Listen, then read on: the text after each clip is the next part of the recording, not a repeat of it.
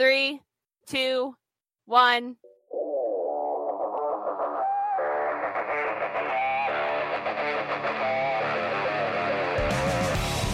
And hello, everybody. Welcome to Afterlife. I am Jay Wade. Holy shit, fuck Batman, if we got one today? That's right, episode number 30. And just listen to this.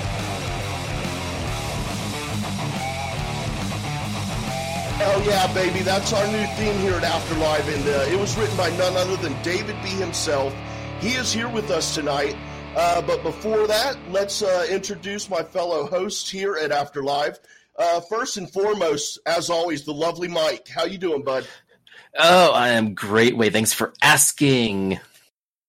Oh yeah, man. I care, dude. That's why I ask.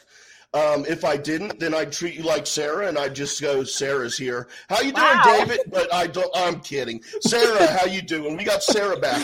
How's it going? Damn, I've been gone for two weeks and this is how I get treated? wow. Oh, it's okay. I mean, I'm doing great. So glad to be back and welcome Finally. open arms and just warmth and you know, it's great.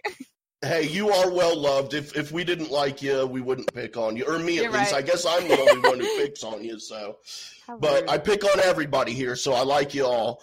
But uh, ladies and gentlemen, David B, what's happening, man? Hey everybody, what's up? How's it going? Welcome to Afterlife. Brr, brr, brr, brr. wow. Somebody had a shot of coffee in the last minute and a half. so he lied to all of us is what It's happened. called it's called it's called acting. Acting and scene. Hello everybody, what's up? Great to have you back, man. How you been doing? awesome. I've been good, man. I've been insanely busy. Work started up again, but uh I've been very, very well. How is everybody? Fantastic. Thank Just you. great. Wow. Living the dream, man. That, I'm just gonna say that sounded like lies, straight up. Like, hey, how's everyone doing? Fantastic. I'm All right, all tired. right. Set us up again one more time, dude. Set us up again one more time. We got it this time. All right, do I need to start from the beginning? Hey, everybody, welcome to After. no, for real, how is everybody? Legit.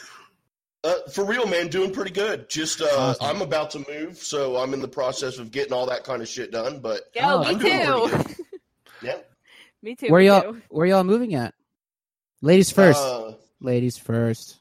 Um, oh, I'm, thank you very much. Um, I'm moving to. Oh, I'm sorry, Sarah. My bad. I was like, The- uh, um, I actually don't know where I'm moving. So, uh, yeah, that's been fun trying to Ooh. pack for unknown destination. How do you? How do you not know? So, my husband is in the military and he Oh. hasn't gotten his uh, orders yet. So, I'm just kind of packing stuff and waiting for the day very soon, hopefully, that we get told where we're going. so, Where you? Where you guys stationed at right now? Um, he is actually in Missouri right now, and I'm in South Jersey. So we're separate right now. But Aw, but y'all, wherever he gets uh stationed next, you guys are gonna live on the base on there, or are you gonna live outside of the base? uh, we're trying to figure it out right now, depending on like what the housing situation is like. But I think we're leaning towards off base. Well, that sounds awesome. God bless you, because it takes two. Uh, and God bless your uh your husbands for, for serving this country. I'm very appreciative of our servicemen and ladies. Thank So- you. I really appreciate that. Oh, yeah. All right, all right, Wade. Now you can tell me about whatever the hell you want to tell me about. Um, Yeah, beat I- that. Wait, no. I'm. I can't beat that, but I can match that because I don't know where I'm moving to either. Say Is what? Yeah, no, I just I, I live in uh I live in my uncle's house at the moment. He passed last year, so I've been staying here doing some remodeling on it, and uh, it just sold. And I've got about a week to get out of here, and I'm not quite sure where exactly I will end up yet, but pretty much I'll end up somewhere around ten minutes down the road, which will put me about ten minutes closer to work. So it'll So- work out. So Wade, where's your husband currently stationed at? Um, Actually, he's stationed in the basement right now, um, Uh. providing that the chains are holding properly. Oh. I I figured I I, I just wanted to remind you to make sure because you know you remember what happened last time. Just make sure those are tight, tight. Yep, yep. Because I hate running. I'm a big guy and I don't like to Yeah. run, dude. You know, and I No, and I don't want to have to shoot him in the fucking leg like last time to get him to stop. You know no, but saying? but So- it's, it's it's like I told you, you got to keep them relatively weak, right? You got to feed them so they last, but just just barely enough to where they're conscious enough to be awake, but not enough to actually you know have movement. So I like them plump, dude. You know, I, I like that. I like that meat, dude. I like to grab them meaty love handles, and we're gonna Yeah. move right on to Yeah. our theme song. yeah. Um, for real, David, that uh, that's a great song. Uh, oh, it- thank you. yeah, kicks ass. Um, Thanks, man. what? Why don't you tell us, like, uh, if you can, how? I, I don't know. I'm trying to think of what possible inspiration you could draw from, but I mean, like when when you were asked or approached to do this, um, what what was your process like? How did you start out and, and all that? Oh god, it's a long story. So here we go. Everyone strap in. Um so the inspiration was uh uh Merc with a movie blog kept harassing me to make a song Hell And, uh, yeah! and uh and uh I kept trying to give him the excuse like, "Oh, I'm busy," but he just wouldn't get the hint and uh no. I'm so sorry. No, le- le- legitimately, legitimately, no, all joking aside, uh, I heard the original song that y'all used for your intro, right? And I kind of Uh-huh. wanted to keep kind of like that vibe. It was kind of like, uh, you know what? It's like it's like butt rock almost. You know what I mean? Like it's kind of like it has like that bluesy influence, that bluesy influence, but like that heavy metal, like down tuned guitars. So I was like, okay, I want to do something like that. So the inspiration was just is literally the old intro song, and then I was just like, all right, how do I make it kind of like bluesy, but like not make it obviously a blues, make it kind of like heavy and like heavy rock and roll, and, and kind of keep this keep the spirit of that intro.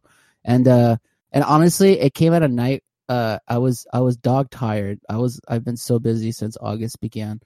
I was really tired, and I felt I honestly felt really bad because I told I told uh I told Mike I would do it, and I just kept delaying it because I was like I was legit busy. I wasn't I wasn't blowing you off, man. I was legit busy, and uh and I was like, man, I really I really gotta write something. So I just like I I laid down a couple of ideas. I think I laid down like three ideas actually, and then one of them was like I think I like this one the best, and then I just kind of like cleaned it up, recorded like the one two three four guitars, the bass, wrote the drums, and then yeah, you got what you got.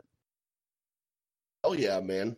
Um, I I can barely play. I, I'm a rhythm player on guitar, nothing special, but I'm I can't imagine playing all of the instruments yourself. Um, I don't know. That's extra talent in my book, man. One one is talent enough, but more than one, dude. But yeah, that rocks ass. What instruments do you play? Oh I don't know if you answered that Uh, before. uh well the main is guitar obviously like that's that's that's my main instrument but i also uh play bass i play piano i play a little bit of drums i mostly program drums but- i play uh ukulele i play a little bit of trumpet Wow. and uh that's it yeah What did you pick up first? What was your first instrument? the trumpet i picked up the trumpet when i was like uh oh god i was 14 Oh, okay. 13 14 and then with that i got into marching band into high school Okay. And then uh, I, I'll, I'll tell the story again. I love the story. So in my high school, we only had one lunch break, and everyone had the same lunch break. Mm. And the kids were allowed to bring guitars to school for some reason, acoustic Really? guitars. Oh yeah, we were allowed to too. Yeah, I don't know why. yeah. I I don't know why either. It was like ah, whatever. It keeps them entertained, right? So obviously, being in a marching band and all my friends musically inclined, so a lot of I was in the trumpet section, which if Mhm. anyone knows marching band is the best section. Like we own the band. We are the band technically. So I I agree. I agree. and then uh, a bunch of my trumpet friends were like just learning guitar, and I was like, "That's pretty cool, man." They would just come in like every few weeks and be like, "Look what I learned! Look what I learned!" I just I caught the bug from them, so I was like, "All right." So I bugged my parents like, "I want a guitar. Give me a guitar."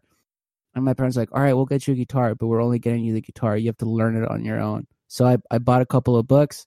At that time, the internet was barely becoming a thing.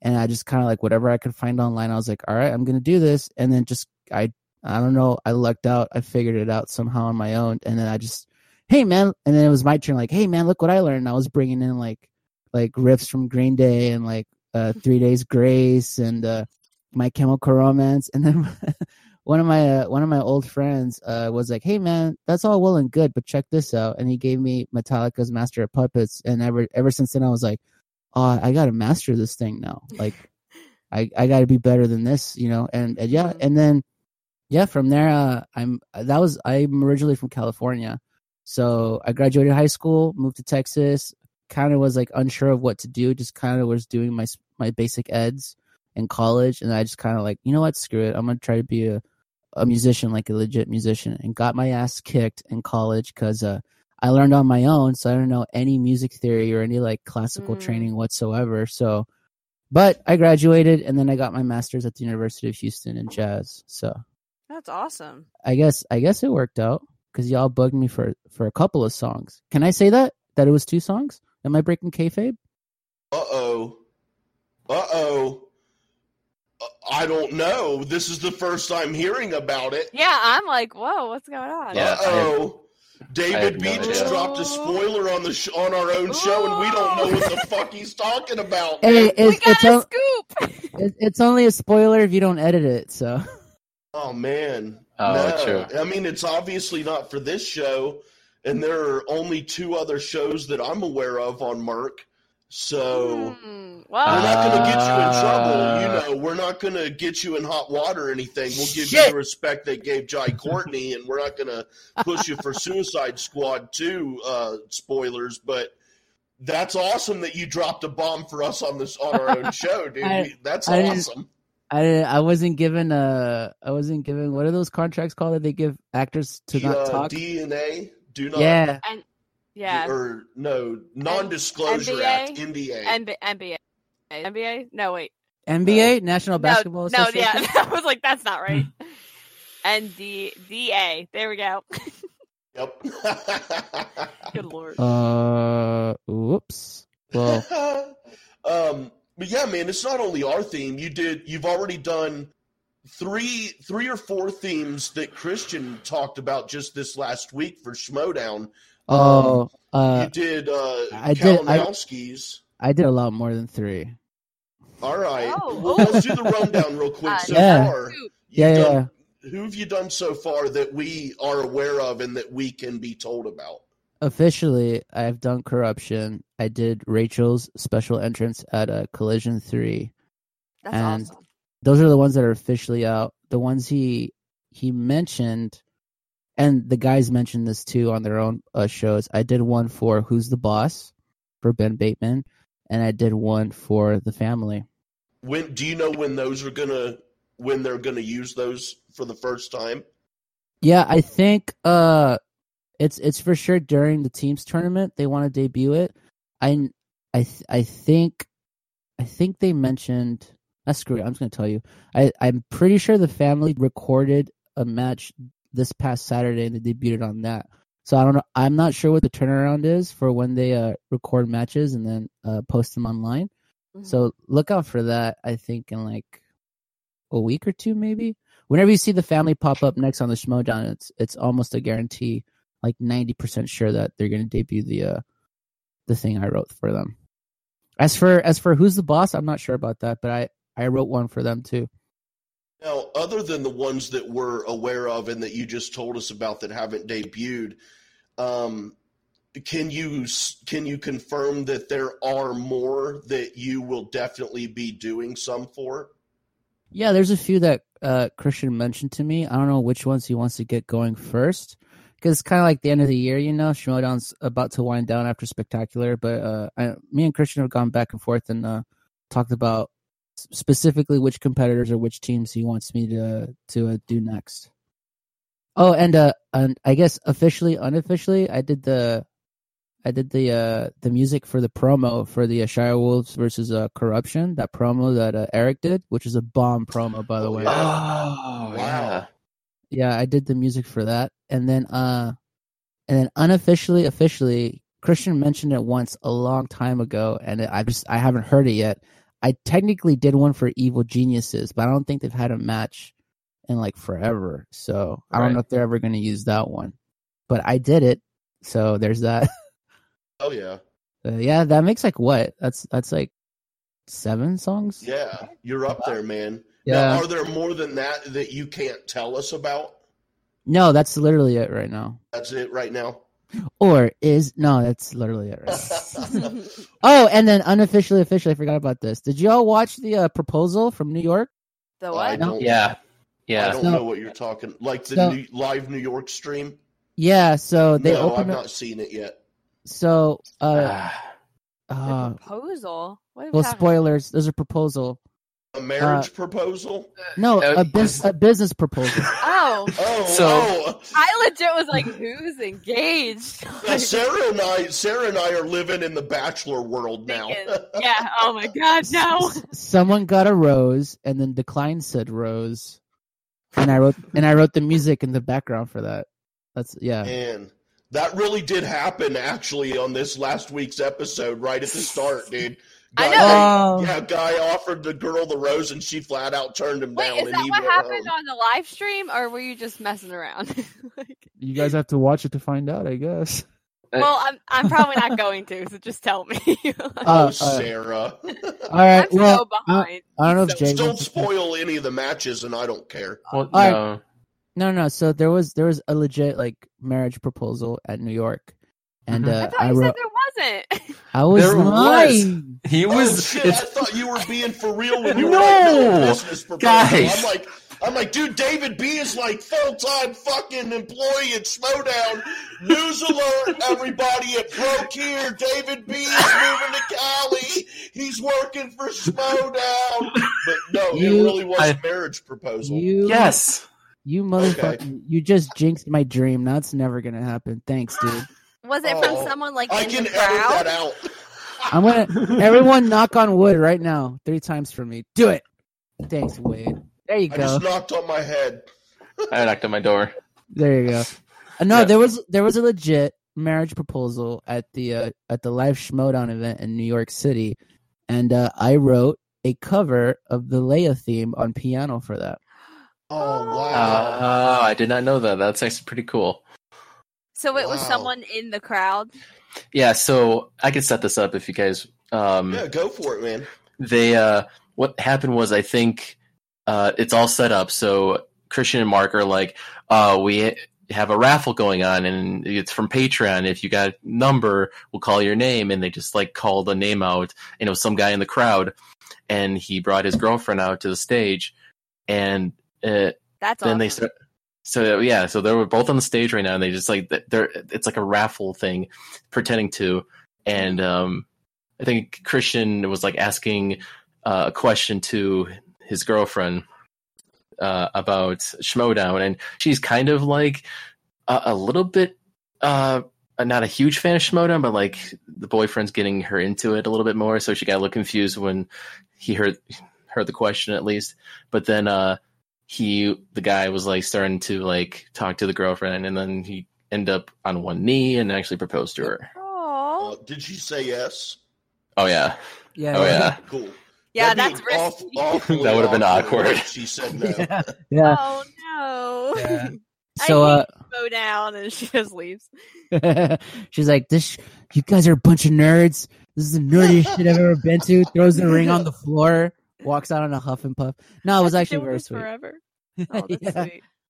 Um, so for that one, I was it was kind of int- a lot of back and forth through emails, but basically the uh, the fan kind of contacted uh the schmoes, and then Christian contacted me like, "Hey, we're thinking about putting music on this because we'd like to air it and not get it demonetized." And I was like, "All right, I'll see what I can do." And then I was like, the guy was like, "Oh, my girl really loves Star Wars, specifically Leia's theme." So I was like, "I'll try to do something where."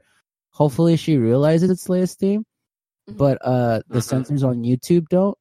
So I think I I think I I did it. I don't know. Well, no one knew it was the Leia theme, and no one knew uh I made music for it. So I I guess I did a good job. I don't know. you you did you did a good job 'cause i didn't even recognize it when i heard it the first time i was like it was just i was like tearing up it's like oh my god it's And it's like, oh my god, what's this piano in the background? This is so beautiful. exactly. Oh yeah. Yeah. Um, yeah, I can't wait to watch it. Uh, not only for the matches, but now I'm definitely going to be looking out for that. Um, Hell yeah. yeah, that's awesome, dude. Um, we got more Schmodown live coming up. Actually, Mhm. well, the Arizona was canceled Yeah. um, for scheduling problems of some sort, but they're still going to do a live stream in the studio with the same cards. So that'll be pretty cool. But uh, that one's got the Wild Berries versus um, Late to the Party, and then you guys going to have to help me. Who's the who's what's the other match? I can't it remember. It's William Chase Ellison versus um, William Bibiani, right? Yep. Bibs. the William bib. Wow. Bibiani. How did I know that? I don't know. I'm so far behind. Uh, Hey. what, what do you guys think about that? How you think that's going to shape up this weekend? Ooh, uh, like uh, I- I'm pretty sure everyone agrees for the most part. Like William Bibiani, he has a, v- a- just a, he's just an encyclopedia of knowledge. This guy, and it's, Oh, it was it was very evident at the free for all. Like oh, Oh, yeah. when it's when it's just questions like what is this, what is that? Guys just like boom, boom, boom, boom. Like yeah, he's great at that.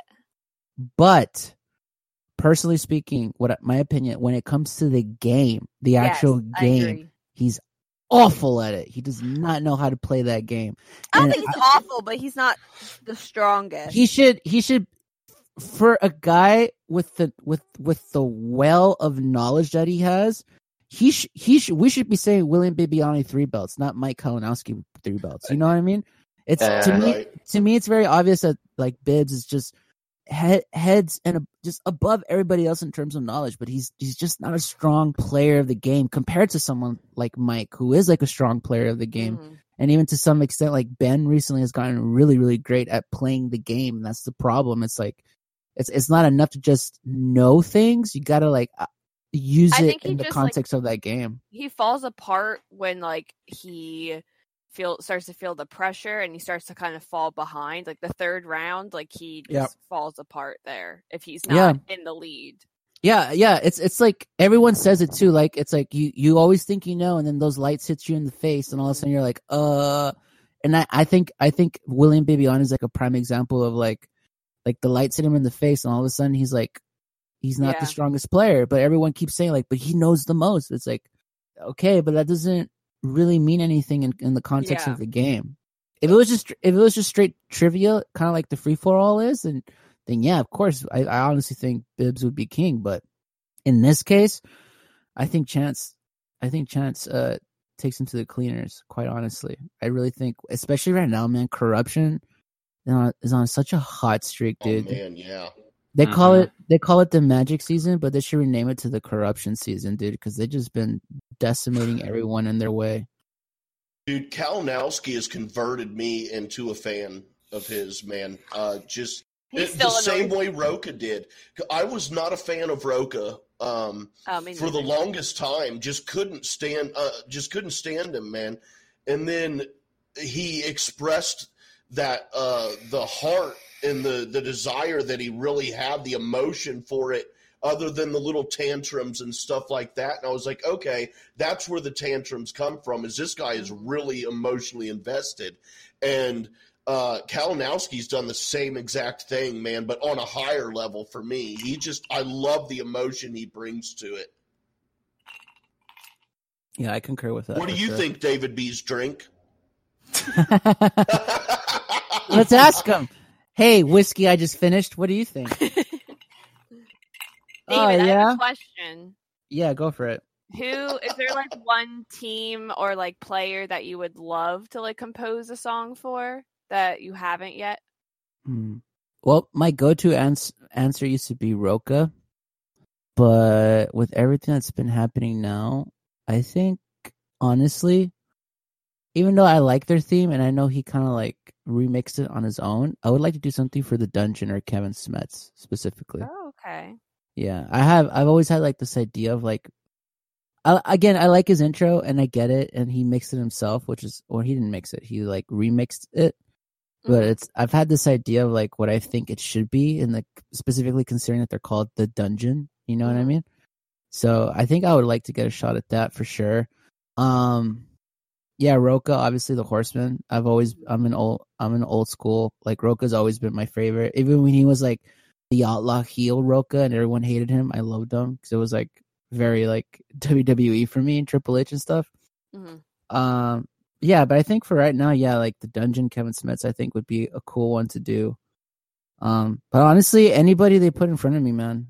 Like right now, I'm just like trying really hard not to bug them to be like, so, uh, I got I got free time now. Uh, Who's next? yeah, please, please keep, keep me employed, please. But uh, Oh, Yeah. w- wouldn't it be great if you could somehow score the entire catalog? that uh, dude, honestly, like like the secret, right? Just put it out there in the universe. That's legit my goal. Like my goal is to like get it to the point where the schmodown is like everything, like like all the music you hear is original. Like that's honestly what I want to do Oh, for yeah. them. That's not even a joke. I legit want to do that. Uh, I'll put a secret out there too. Then, since you did, Yeah. I want to make this show an official Collider Live after show, so that we can all do this shit like, like, like, yeah, dude. You know what I mean? Yeah, I And- feel it. It's those, it's those little things that like I would never, I've, I would never have thought about wanting to really get hardcore into podcasting. I was always into radio, like wanted to do talk radio or music DJ talk radio, some kind of shit like that, you know. And then I discovered Jedi Council and Schmoes and all this shit, man, and, and I realized how much fun this stuff could really be.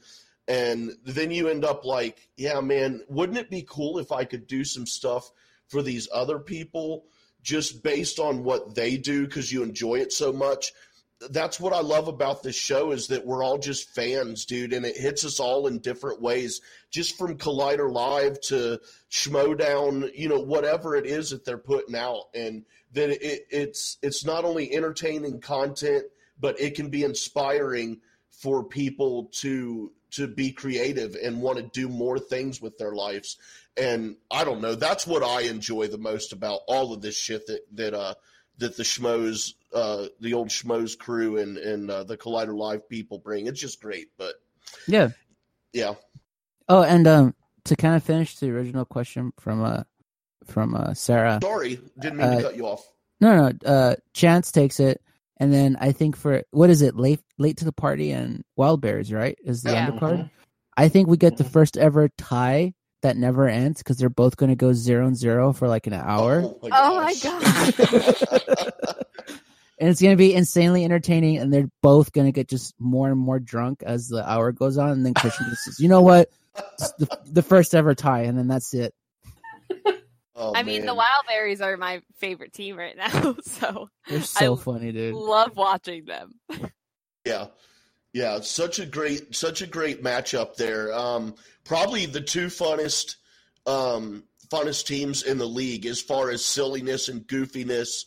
Um, I, I love late to the parties intros. I think their uh, weekend at Bernie's intro was probably my most uh, most memorable and enjoyable.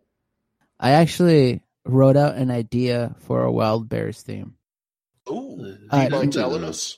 no one prompted me to do it. I just did it on my own. And like Yeah. I don't know when I think of Wild Bears and stuff, like I've heard their song that they come into and I'm like, yeah, but like you guys are like the party, you know what I mean? You're not late to the party, you guys are the party. So so so so for me it's like what for me party music has always been like something like ACDC. We're just like we're just gonna like hang out and just chug lots of beers and get a little crazy. So I wrote something kind of like ACDC ish. So you uh, gonna try to submit that to them? I mean, maybe now that I now that I said it out loud, I probably should. But uh, no, Never I'll, try, man. I'll probably just wait. I'll see if like Christian or or Josh or something or Joss or whoever. I'll just wait till somebody reaches out. and Be like, hey, so I heard you uh, possibly have a song. And Then I'll be like, yes, I do, and blam, slide into. I'll email it to you in two seconds. Yeah, literally. I got I got it r- I got it right here, and then I. Never mind. I'm not gonna finish that joke. yeah. Um, but uh, everybody, our uh, our producer and the founder and runner of Merc with a Movie blog, which is uh, the the blog that puts these podcasts out, we do here. Uh, Josh, he has a Schmodown podcast called Talking Schmodown, and you can find that on Merc with a Movie blog on all of your podcasting platforms. Just go to Anchor, though. Much easier just to go to Anchor. Um, but this week of Collider Live was uh, it. It was, dude. Cody's back, and I mean, really, that got Mhm. the entire week just started off spectacularly. What did you guys think about the return of Cody? I missed him so much. Same. Yeah, I do. Man, his cuts are so sweet this week. Oh my god, I missed it so much.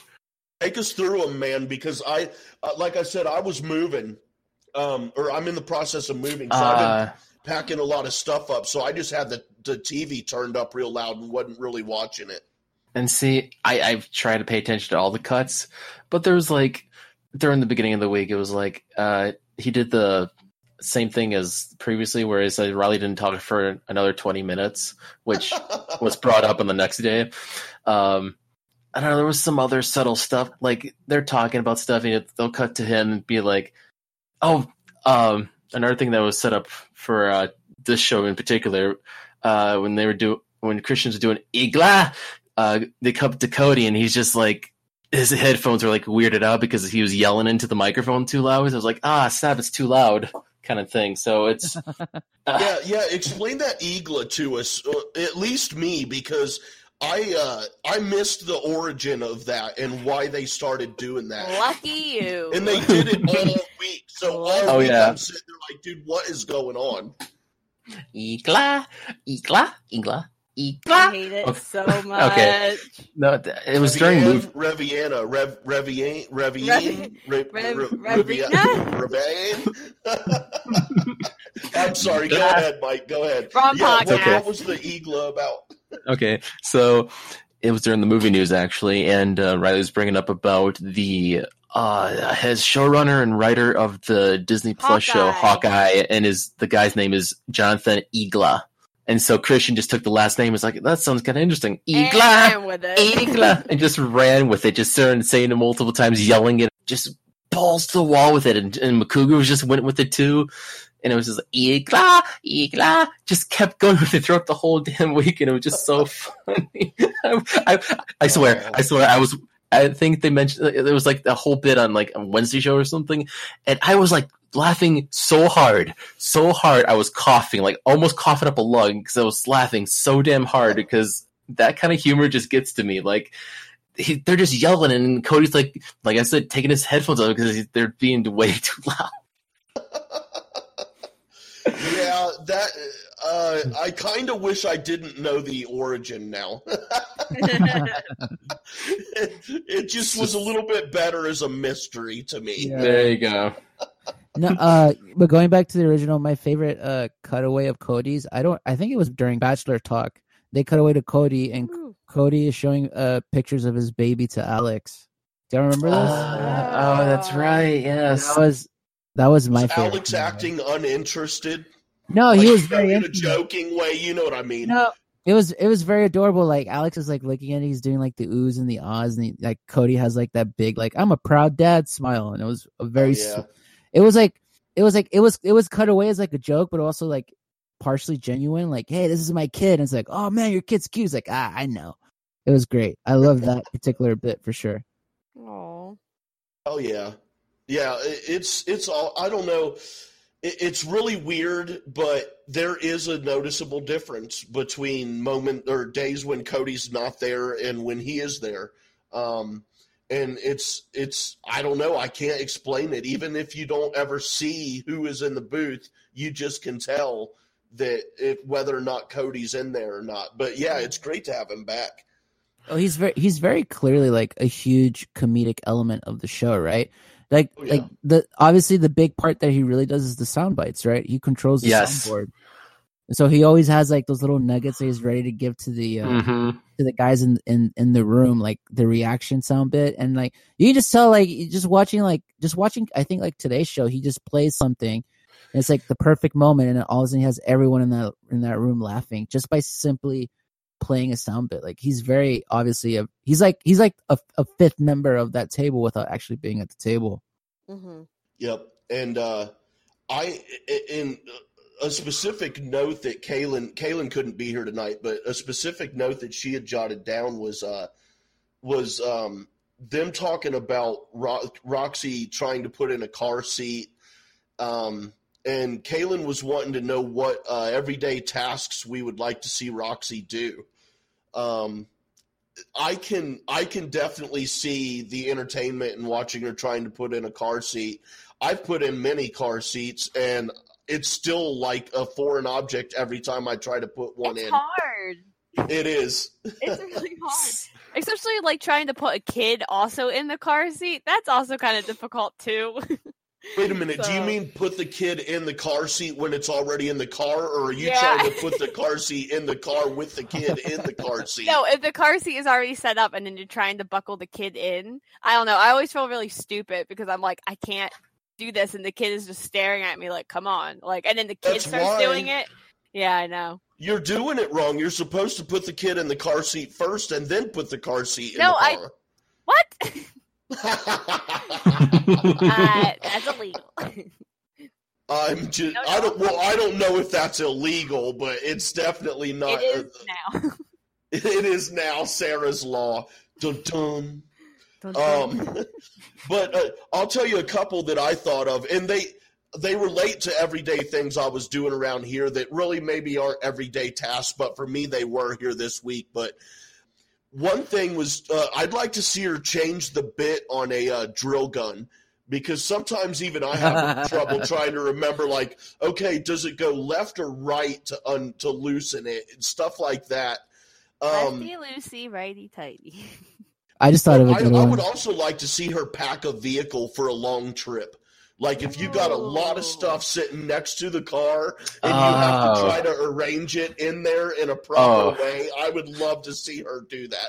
That would be That's great, actually. I have For I have a this. s- I have a similar car one. I'd like to see her try to open the hood of her car. oh, oh, man. Hey, maybe she'll surprise us. She'll be like, "It's right here, you dummies," and it's just like, "Whoa, my bad." Or, or what I'm hoping for is like, "How do you? Why isn't it coming up? I already, I I pulled the latch. Why isn't it coming up all the way? I can't.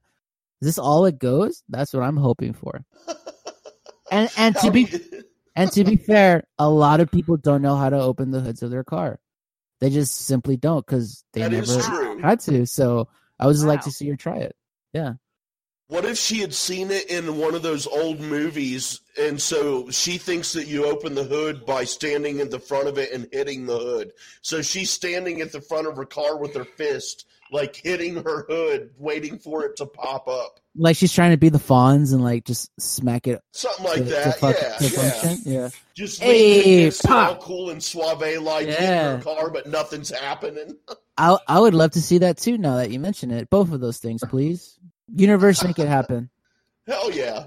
Let us rule the world. We'll give you entertainment. Hell yeah.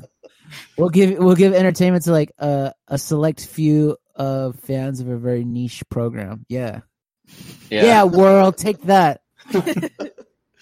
What about uh? What about you guys, Sarah and Mike? Uh, you come up with any everyday tasks? It, this was kind of a hard one.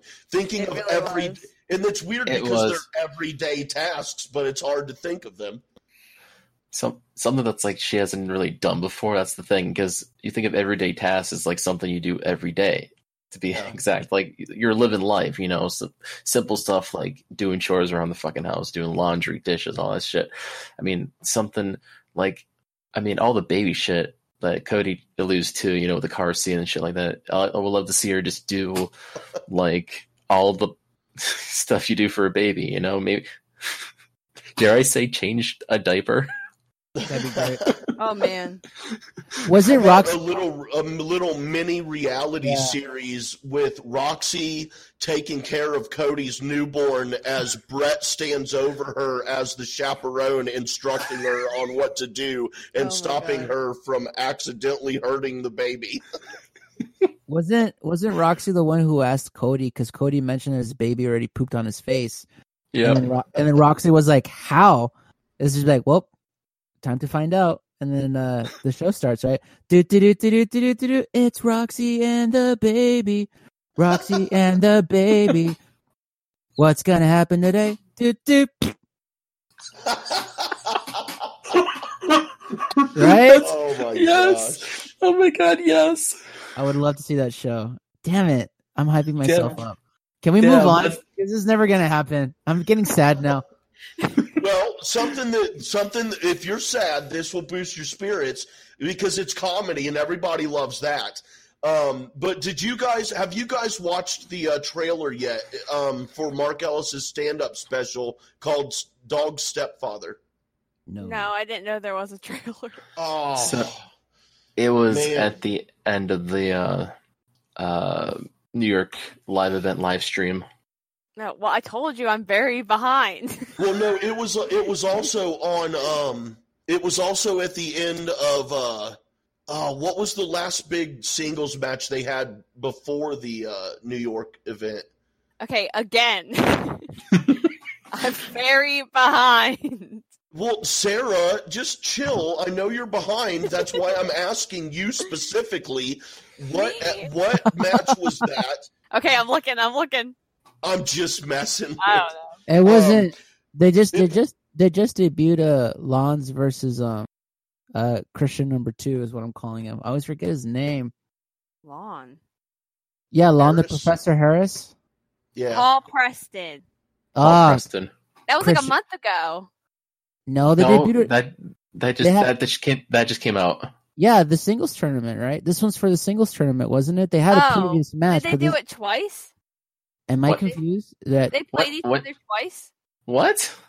Did they? dear, dear Google. Yeah, there's a picture of them twice, unless it's the same. It's the same exact. Yeah. Yeah, Chink, somebody Google it. Okay, I don't know because it's uploaded twice on their YouTube channel, and it's But one of them's for the uh yeah, one of them's for the Ultimate Sh- Schmodown singles tournament, and I think w- the other one was just an exhibition match, wasn't it? Let me Yeah. yeah, because it was What? August 9th was Lon Harris. Hey, Mike, how's the the Yes. uh. Power Rangers podcast going? Oh, uh, it's a slow start, but I am. Uh, we're pushing out. We got some good content over there. It's going For sure. great. Sweet. Whoa! Who was that? Thanks, God? God? Oh my yes, gosh. yes, Lord. I am here. um, but yeah, that uh, if you guys get the chance, um, I don't know, it might just be on YouTube solo, but it, it's a good minute and a half, two two minute long trailer for Mhm. uh, the his stand up special he recorded in Chicago, and it, it it looks it looks really great. I can't wait for it to come out. So that should be sweet. So for clarification, yes, Lon and Preston did fight two times. One was a month ago for this for the singles league, but and then they a day ago they fought again, but it was a round one match That's for crazy. the uh, for the Schmodown tournament. Yeah. Wow, they matched up twice. That's crazy. That is I weird. I haven't seen it yet. I need to watch. Yeah, that's weird. Dude, I didn't even realize that. I I know it's not a Schmodown uh podcast, but did y'all watch Riley versus uh Stacy Howard? Round one? Nope. Yeah. Oh, oh, you! Yes. Oh my God! It was. I'm very. Sarah's very Very behind, I guess. She's very dude. I'm all right. just now All watching all I'm- Corruption and the Founding Fathers the first time. What? Not the not no no no no not the very first time. The most recent one before they faced each other again. Uh, Um, whatever. Like the one that happened like two months ago or a month ago. Okay. So oh my God, dude. yeah, you that- got some catching up to do. Yeah. There's some good matches. yeah, dude. so- That Riley versus Howard match, I did not expect it to go the way it did. It's was so it good? It was good. It it's really it's it's it's good in terms of like the drama. It, I. I'll, you just gotta watch it. Go watch it. okay. just okay. hang up the phone and go watch it right now. All You right, don't bye guys. bye. Bye, Bye. Sarah. Bye. Um, I uh, yeah, I don't. I I was just about to get into an issue I have with that match, but yeah, we'll uh we'll we'll leave we'll leave that for another show. Um, because I could really get into that match deep if I wanted to. Um, yeah. but uh, th- yeah, uh, I missed this too. I get man, like I said, I was packing. I guess I missed quite a few things this week that uh that others put in the notes. Um, Mike, you were saying Riley explained uh, why he didn't, why he doesn't talk much at the beginning. I mean, Mhm. I'm sure we all know that it's production stuff, but did he get detailed as far as like this specifically is what I do, and that's why I don't talk? Uh, it was very at the beginning of Tuesday's show, and because uh, Roxy brings it up, I believe, at one point. Oh, it was in a different show too, I believe. But um, so he says like he's there's three big personalities on the show. There's Roxy, Makuga, and Harloff. There's you can hardly wedge in between those three because they talk so much and they're big personalities. And so I just feel that I feel the same way because with you guys, you guys have big personalities, and I try to squeeze in to talk once in a while, but I just often just stay in the background because you guys are great personalities. I feel that. Right on. So- well, for the record, uh, I don't, I don't intend for you guys to feel that way. So feel No, free no, to no. jump in here and just fucking just go Mike. crazy. Mike, exactly. Mike, Mike. All right, for the hold re- on, uh, David. I'm I'm trying to talk to the people here. Hey, uh, Mike, don't don't let don't let Wade bully you, man. This is this is twenty. We're this is twenty nineteen, right? Anti-bullying, like the first lady, right? You got to believe in what she says. Like, like, bro, you don't stand up for I'm- yourself, man. Your I- voice I'm should just- be heard. I'm just saying, like, sometimes I don't have stuff to talk about, and Riley's, you know, uh, Riley on the show, for example, he he does like come in with a quip once in a while, but Yeah. you know, he just he does his thing. But you know, like he said, he explained it on Tuesday show. He just there's these big personalities, and I can understand that because they have a lot of content, and it's like, yeah, I can understand that. I mean, I, I could be in the background, but I can speak up when I want to. No, and all right, uh, joking aside, like that's that's like Mark, uh, the yodiest of Riley's, right?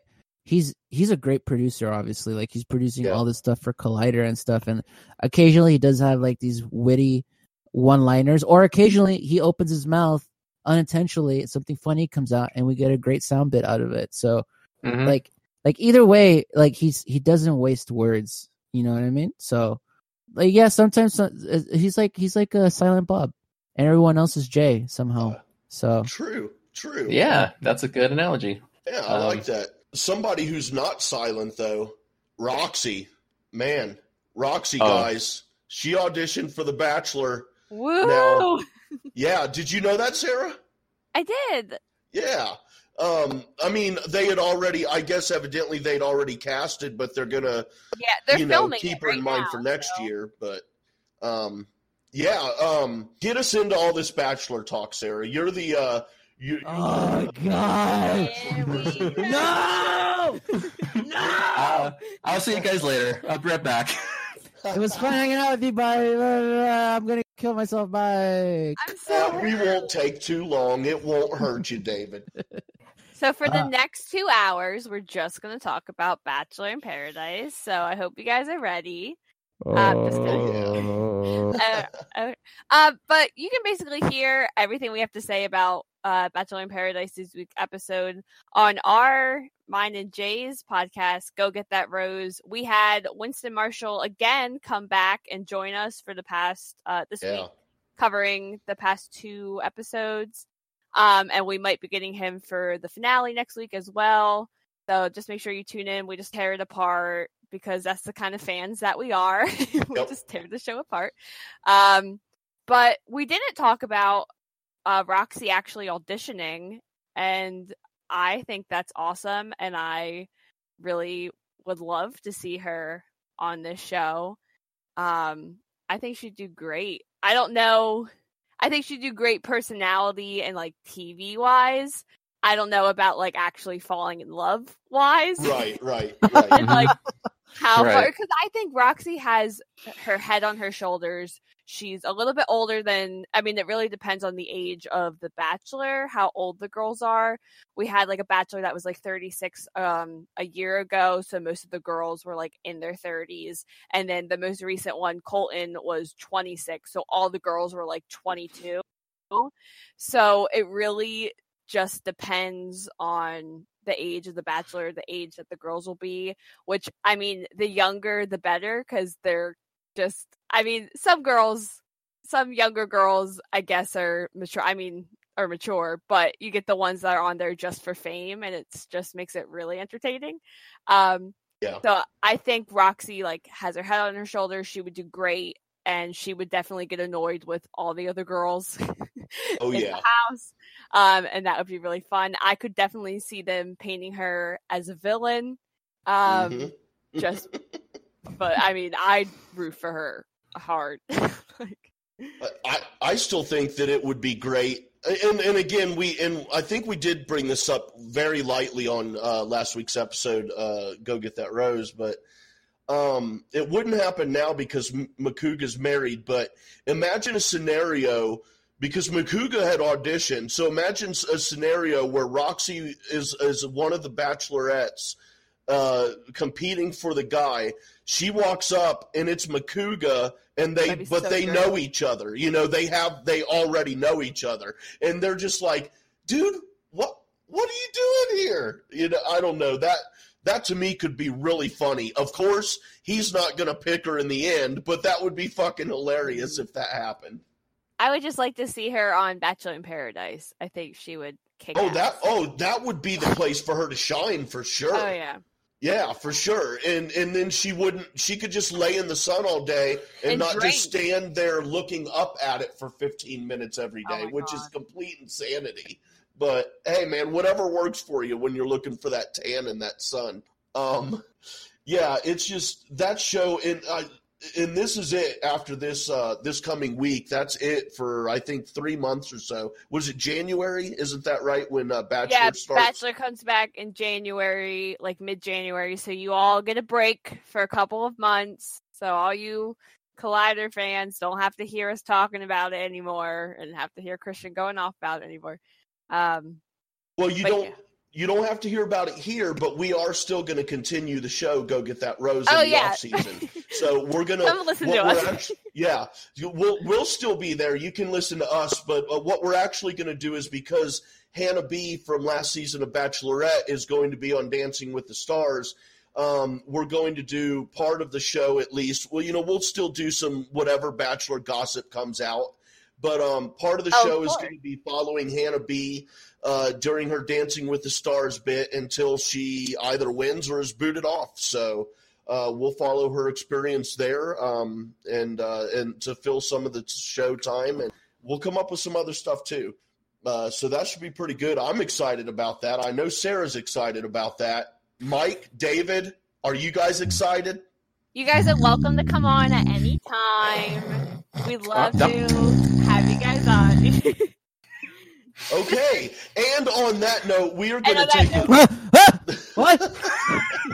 no, it's too late. You slept too long. Uh, we're we're going to take a short pause here for uh, a couple promos from some other Merc with the Movie Blog podcasts. We will be right back. Hey there, Schmodown fans. This is Josh the Merc Rainer, and I am here to tell you about my show, Talking Schmodown. Whether it's Andrew Guy getting hit with a chair, John Rocha screaming "Outlaw!" or the emotional retirement of the Shire Wolves, I talk about it all. So you can catch me right here on Anchor and all the other major podcasting platforms. So, as I ask every episode, are you ready to talk Schmodown? I am.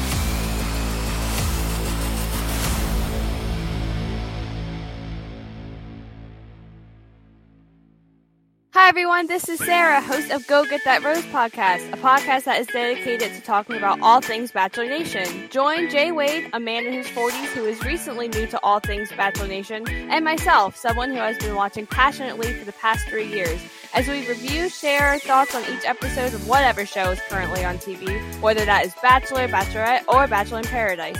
We might not even know everyone's name, but we have fun nonetheless. You can find us on Merc with a Movie Blog feed wherever you listen to podcasts.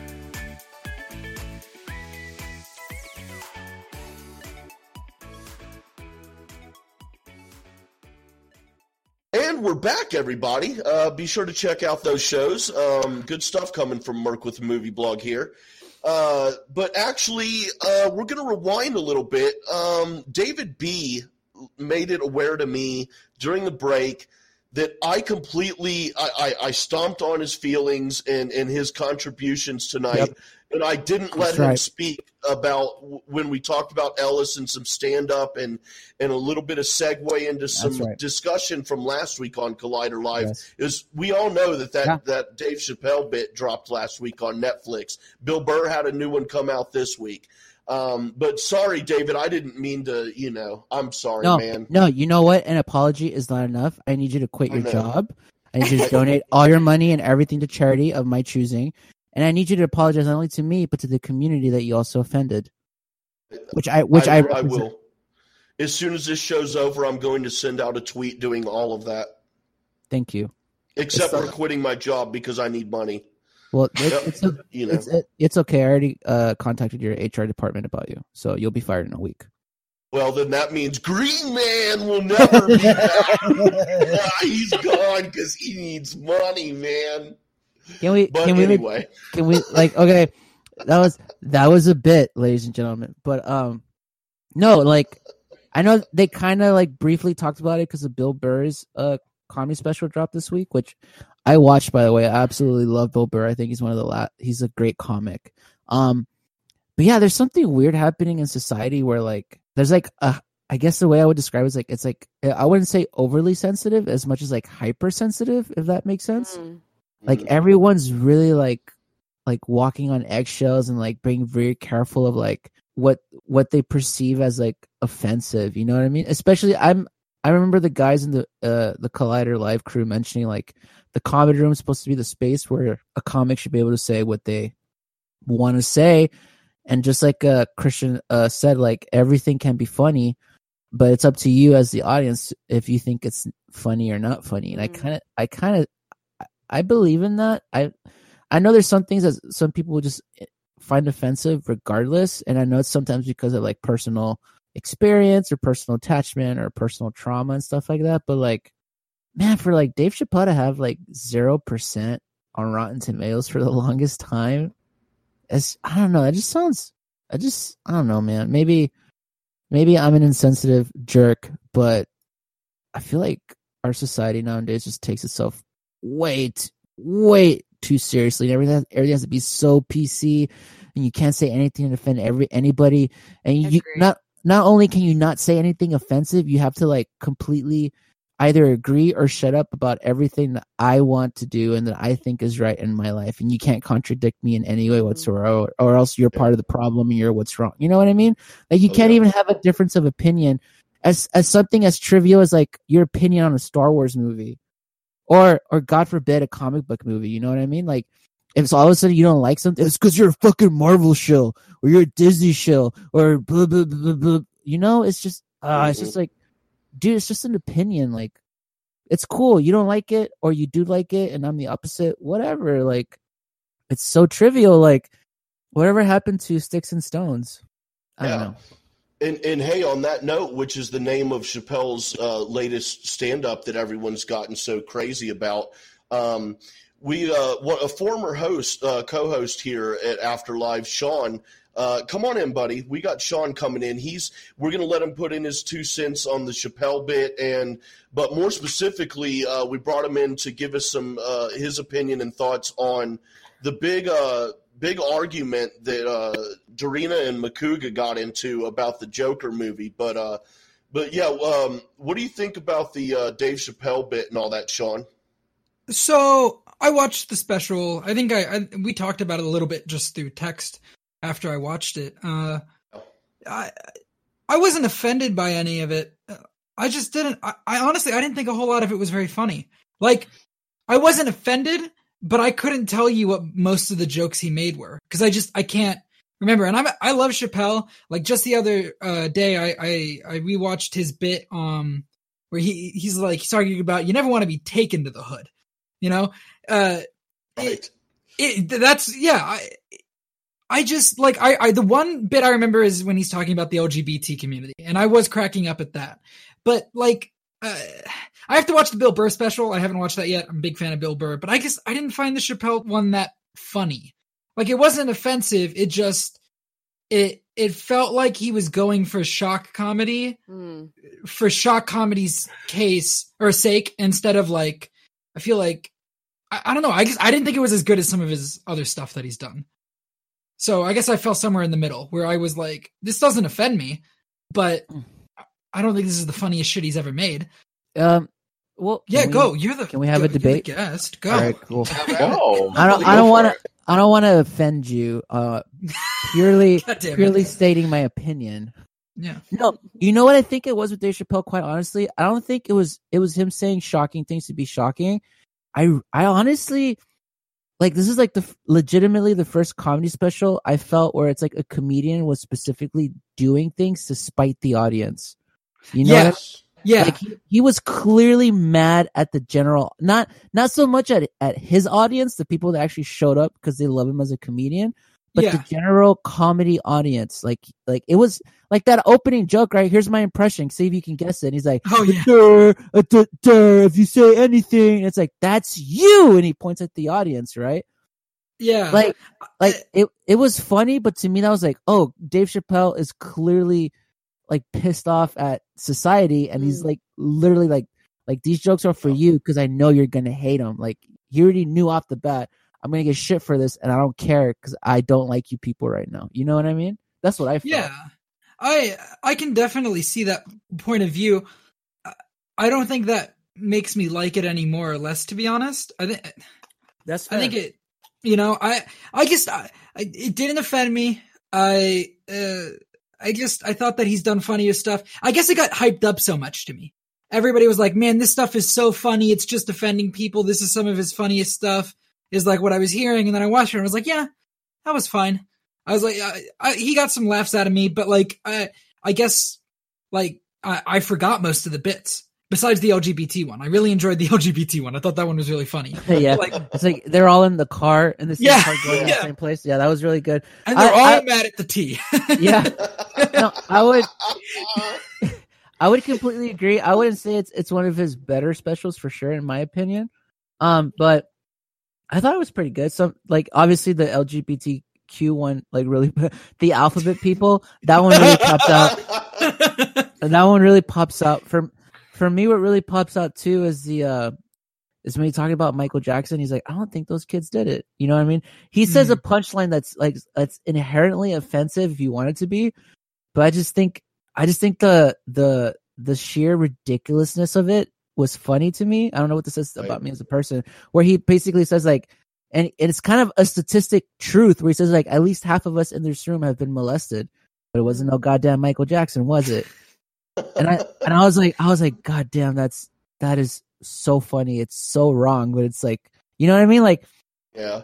I don't know, and, man. and like, the implication that if it were Michael Jackson, it would somehow make it better. Not right, but it would make it better because I mean, it was Michael Yeah, Jackson, dude. yeah, exactly right. And it's like, yeah. and and the, the subtlety that I caught up in in in that specific bit is like he said he said at least half of us right half of us in this room he put himself in that Oh, So you- oh, I hadn't noticed that. you know man. what I mean Yeah. that, that little like like he didn't say at least half of you in this room he Yeah, said he said no half half of of us. us yeah Oh. so you know what I mean so e- even though he's like he is kind of doing like this show in spite of the audience he's still involving the audience to be like hey yeah i'm a comedian on the stage but i'm like i'm still one of you guys like i'm still a human being just trying to figure sh- i don't know man maybe i'm reading too much into a comedy stand-up routine but i don't So- know like yeah go for it I was so going in on that specifically. I I listened to an older Bill Burr special today actually, and I think what you're saying with that one, where he put himself into the joke,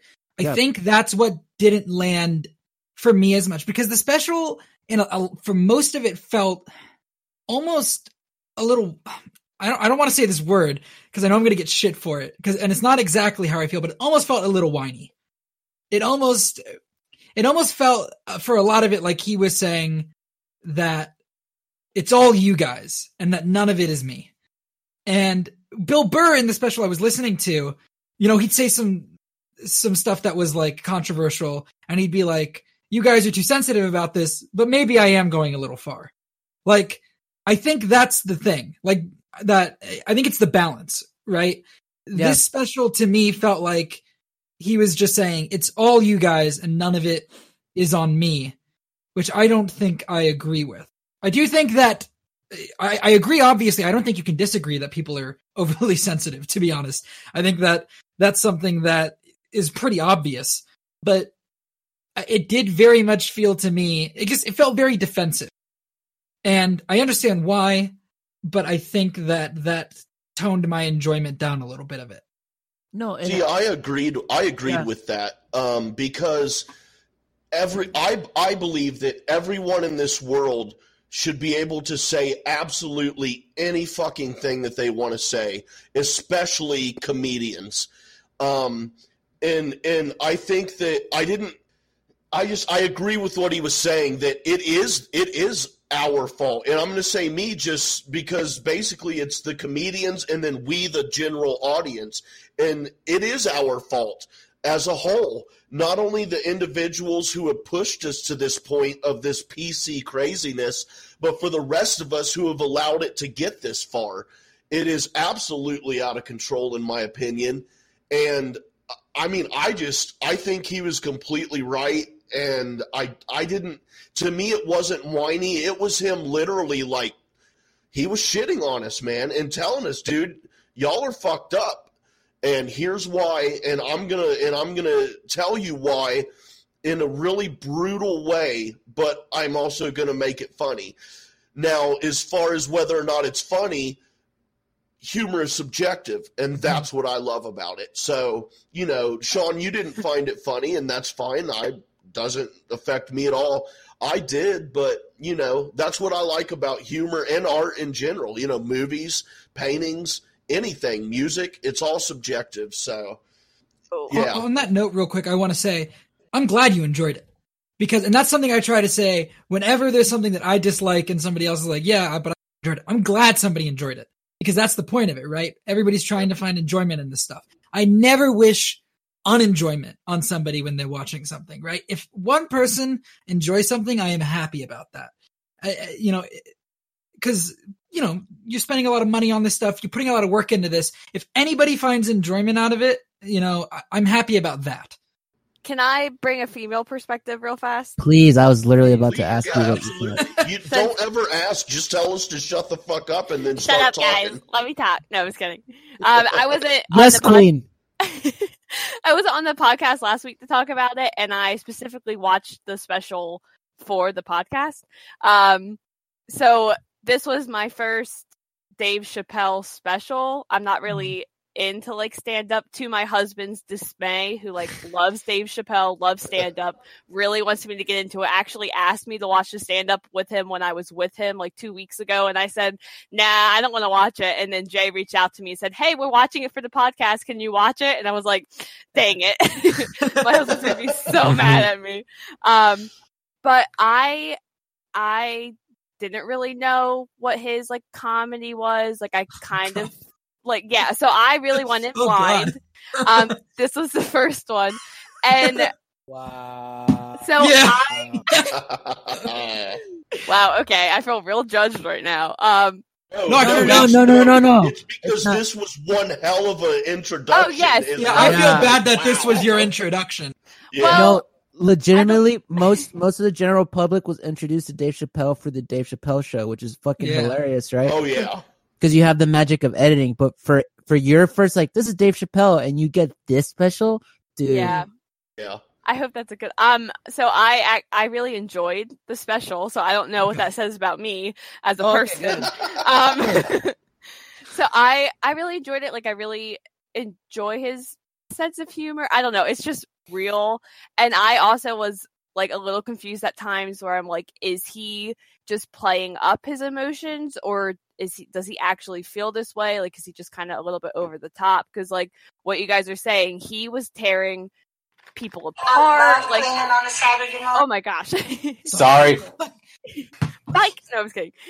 No, but he he was just going after people. But I'm like, does he really feel this way about everything he's saying, or is it really like that shock humor? But like, I enjoyed a lot of it. There were times I was sitting there like, oh my god, like this is so not okay. But I was also like laughing at a lot of what he was saying, so I'm like, I don't know what's wrong. I think my, I mean, my favorite part was when he said like, you clicked on my face to watch this special, so like, Yeah. you can't get mad at me. Like you want you clicked on it to watch, which I'm like, true. you're right. Like like he fully knew going in like he was gonna piss everyone off, but I think he hit so much that like everyone would be affected. You know what I mean? Like he wasn't going after like one person. Like in the first five minutes, he opens up with like a suicide joke. Like he was just going at it, and I was like, okay, Yeah. here we go. I'm along for the ride. Like let's see what happens. But I really, I mean, I enjoyed it, and I I also think he handled everything well like what christian has been saying the past couple of months like you can make a joke about anything it's just up to the comic how they're going to Yeah. deliver it if it lands and i think i think it did land personally most of the jokes some of them So I do I agree so I agree that you can make a joke about anything, but it, it's like the whole thing with the First Amendment: freedom from freedom of speech is not freedom from consequence, right? Mm. I do believe that people are overreacting to a lot of the like I'm on that side of the I don't even think there's a side to be honest. I think it's pretty obvious. But I think that's what I felt of this special and maybe I just completely read it wrong. Like I'm not mad at Dave Chappelle or anything. I might have just completely read it wrong. It it almost felt like some of it was him complaining that there's not freedom from consequence. Right? I, Mm. I might have just completely gotten the wrong thing out of it. But uh, Well, it depends on what kind of consequence you're talking about.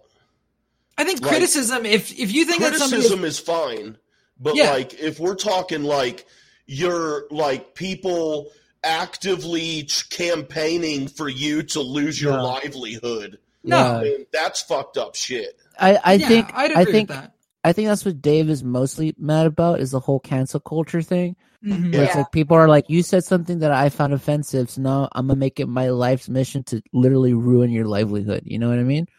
Yeah, It's like it's like like he brought up the whole like Louis C.K. thing and like and Kevin Hart especially, right? Yeah. Whereas like whereas like Kevin Hart said some jokes like ten years ago that that by today's standards are considered quote unquote offensive, right? And it was like and he was like Kevin Hart's like the nicest human being in the world. It was his it was this guy's dream to host the Oscars, and and then you know and you know what I mean like that whole cancel culture thing. I think I don't think Dave Chappelle is mad at at at at having consequences. I'm pretty sure the guy knows about consequences. Like he had Chappelle show, right? that's true. Yeah, and and because of that show, he like he gave up millions of dollars, and then he, you know, got it all back from Netflix for these specials. Um, I think more than anything, he's mad at what people will go through and what they will do to ruin somebody else purely based on the fact that like, oh, the the words you said offended me, so now Yeah. I have to ruin you. I think that's what he's mostly mad at. Personally, that's what I got from the special. I think I just need to rewatch it. Maybe. I think I and you know I I might have just been tired and had like a long day because as I'm remembering the bits, like uh, uh the Kevin Hart like he refused to apologize. And then after he was kicked out of the Oscars he went on a he went on a, an apology tour. Yeah. like Yeah. that like uh, maybe I just need to rewatch the special. Maybe I was just like not having it the first time I this, uh, external circumstances. But Dude, and uh, uh, Sarah bringing up like the opening joke, uh, the opening joke about uh Anthony Bourdain, and then like Dave Chappelle's like old friend, how he ran into him, he's like never occurred to this guy to kill himself. I even suggested he should try it out, like just the ridiculousness of it, you know. But it's like a clever, it's like a clever observation. But then he ends it like in a very sentimental, sentiment, sentimental way, where he's like, "You never know what someone's personally going through. You just don't like like my life's pretty good." but my life's like an above ground pool. Like, uh, it's a pool. Yeah. So I don't know. Like, like, yeah, like he does things to be like he finds the absurdity and the offensive, but to me personally, especially in this special, like he really, he really did try in his own angry way to still kind of bring it back to like, but we're all in this together. Like it's, it's a human thing, you know? yeah. Yeah. Yeah. I think I am gonna rewatch it. I think I'm gonna rewatch it because I, uh, I think I, I think I just need to look at it again. I think I need to, like, like great film. I think I need to take another uh, pass at it. I, Yeah, I think so too. But I I think- I've got it. yeah. I'm sorry. What's that, David? No, I I think a sec. I've watched it like three times, and I I think like the first time you're just like watching it and just listening to the to the punchlines. The yeah. second the second time you're kind of like really like listening for the nuances of the, what surrounds the joke before the punchline. You know what I mean? yeah. Yeah. Um, there's a there's another uh, stand up. Uh, well, not really stand up special, but a movie about an, an upcoming uh, comedian uh, that's coming out here Oh, boy. really really soon. Uh, everyone, everyone, get your trigger buttons ready. Everyone, get your trigger buttons ready. Oh yeah, Are you ready? everybody, it's the movie's fault. It's all the movie's fault. Everybody. Um, no, but uh, for real though, Joker is coming out real soon, and I am super fucking excited about this shit, man. I'm Like, so I mean, I'm maybe. I I no I can't say that I am, but I may be close to being more excited for this than I am episode nine. But I will not go that far. I But, will. Um, I will Sarah, too. For a long time, I was. You're all fucking crazy. Um, Uh, it's third now. But um, but yeah, Dorina and uh and Makuga got into a pretty heated. Uh, I'm not going to say argument; they were civil, but it was a heated discussion um, about uh, jo- the Joker movie and violence in movies in particular, and who is to who's at fault? Is it the person having you know issues themselves, whether it's mental illness or they're just a fucking asshole, or is it movies? and or and not necessarily just movies but music or art you know is it is it movies that drive people to committing violence so i mean with that being the basis of their argument and Makuga being on the side of strongly believing that it's mental illness and not the violence in movies themselves um what do you guys think about all this let's just expand on this argument that they or discussion that they had because it did get heated. I mean, I don't think Christian said a word the entire time. I don't know if it got heated. I I think, well, heated. Yeah, it got heated. I don't think it got as uh, as like the uh, SMD debacle Oh, no, no, all the no, way back. you know, because when I think heated, that's what I think. Um, it wasn't. It wasn't as big as that. Uh, No, no. It, it did. I started last time, so does somebody else want to start? Go ahead. Who cares, man? Free for all, baby. Uh, so Joker was my most anticipated movie of the year. After the reviews, it's dropped to my third most anticipated, uh, Really? behind Star Wars and JoJo. Um, I want to start by saying uh, the whole like this movie shouldn't exist. I think is ridiculous. Right? Uh, Absolutely, it should exist. Uh, I'm a big fan of video. I play a lot of video games. The whole uh, violent movies, violent video games. The violence does not cause these things, right? Mm. Uh, What worries me about Joker, after some of the reviews that I've read, is a theme that I've seen is that the movie refuses to take a stance on anything, which worries me because uh, with the example that Dorina gave, Silence of the Lambs, that movie does not tell you that the bad guy is, you know, you don't leave that movie going, maybe he was right, right? And I can't say that's what Joker is because I haven't seen the movie yet. But from the reviews that I've read, I'm worried that the movie will not do enough to dissuade people from getting out of it going, yeah, the Joker, he had a point, which is not what you should be walking out of that movie thinking if you know anything about the Joker, right? So my worry, my worry, right? Worry because it's not out yet. So I'm not saying the movie is bad. I'm saying I'm worried about it is that the movie will not take enough of a stance on anything to I think not taking enough of a stance will leave enough room for interpretation open on the Joker's side, and I think that that might be a little irresponsible. Hmm. What, to what extent do you think movies, since we're talking about movies here, to what extent do you think movies should be responsible for social social messaging or any kind of social responsibility? Just don't glorify it. I think you need to show the reality of it, right? If Why you're gonna- though? Well, I, I- shouldn't just ask that when it, because, why though? Because in my mind, Well, in my mind it's just art and and it's just like in my mind it's art it's make believe so you know i i don't know i just i've never ever put any kind of real life emotion or thought or or drive or anything like that into art music, If- movies, anything. If you if you if you subject if, if we subjectively no not subjectively if you objectively look at art throughout throughout all of human history right?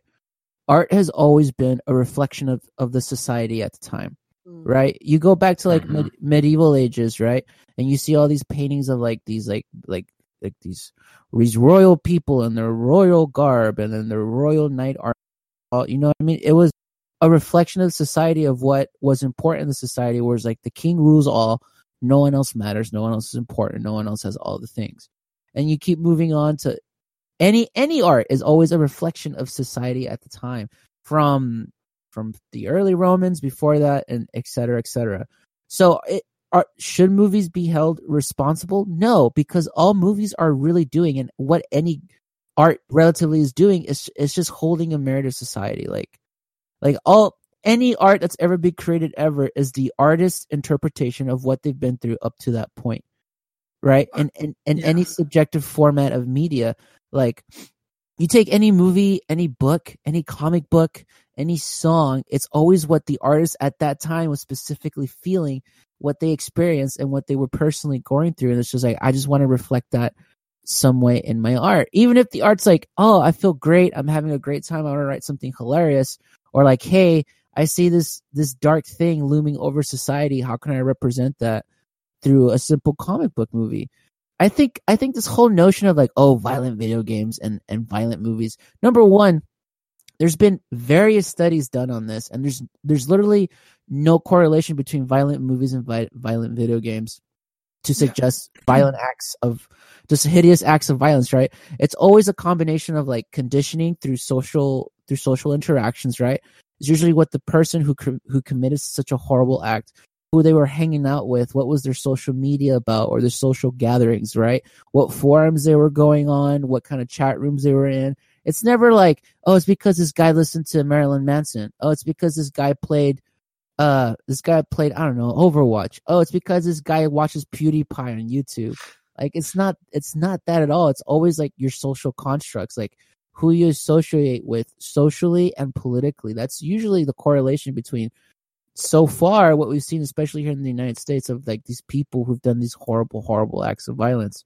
It's not because of like well i saw it in in the video game doom and i thought hey i want to be the the the, the mariner and just destroy everybody.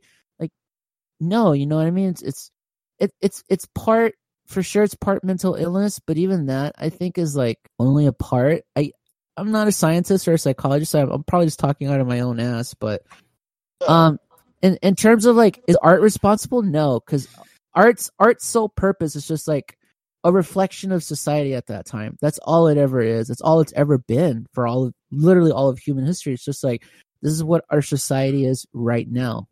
Yeah. if you if and if if an artist feel even feels excuse me just hit puberty at 40 um if an artist even feels like um they need to or maybe should re, um, restrict themselves and their art based on what the masses will think or if they'll be in trouble with someone or something like that then you're just it diminishes whatever the art form is. It diminishes it because it's not true.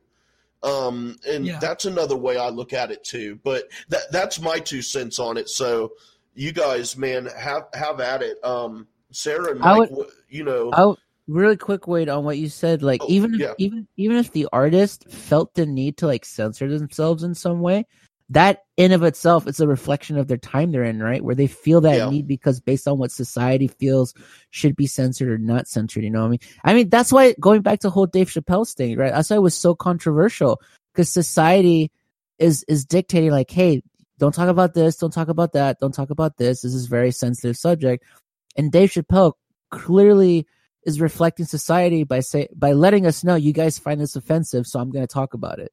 Uh, You know what I, I mean? wanna- Like, Yeah. Yeah, go for it.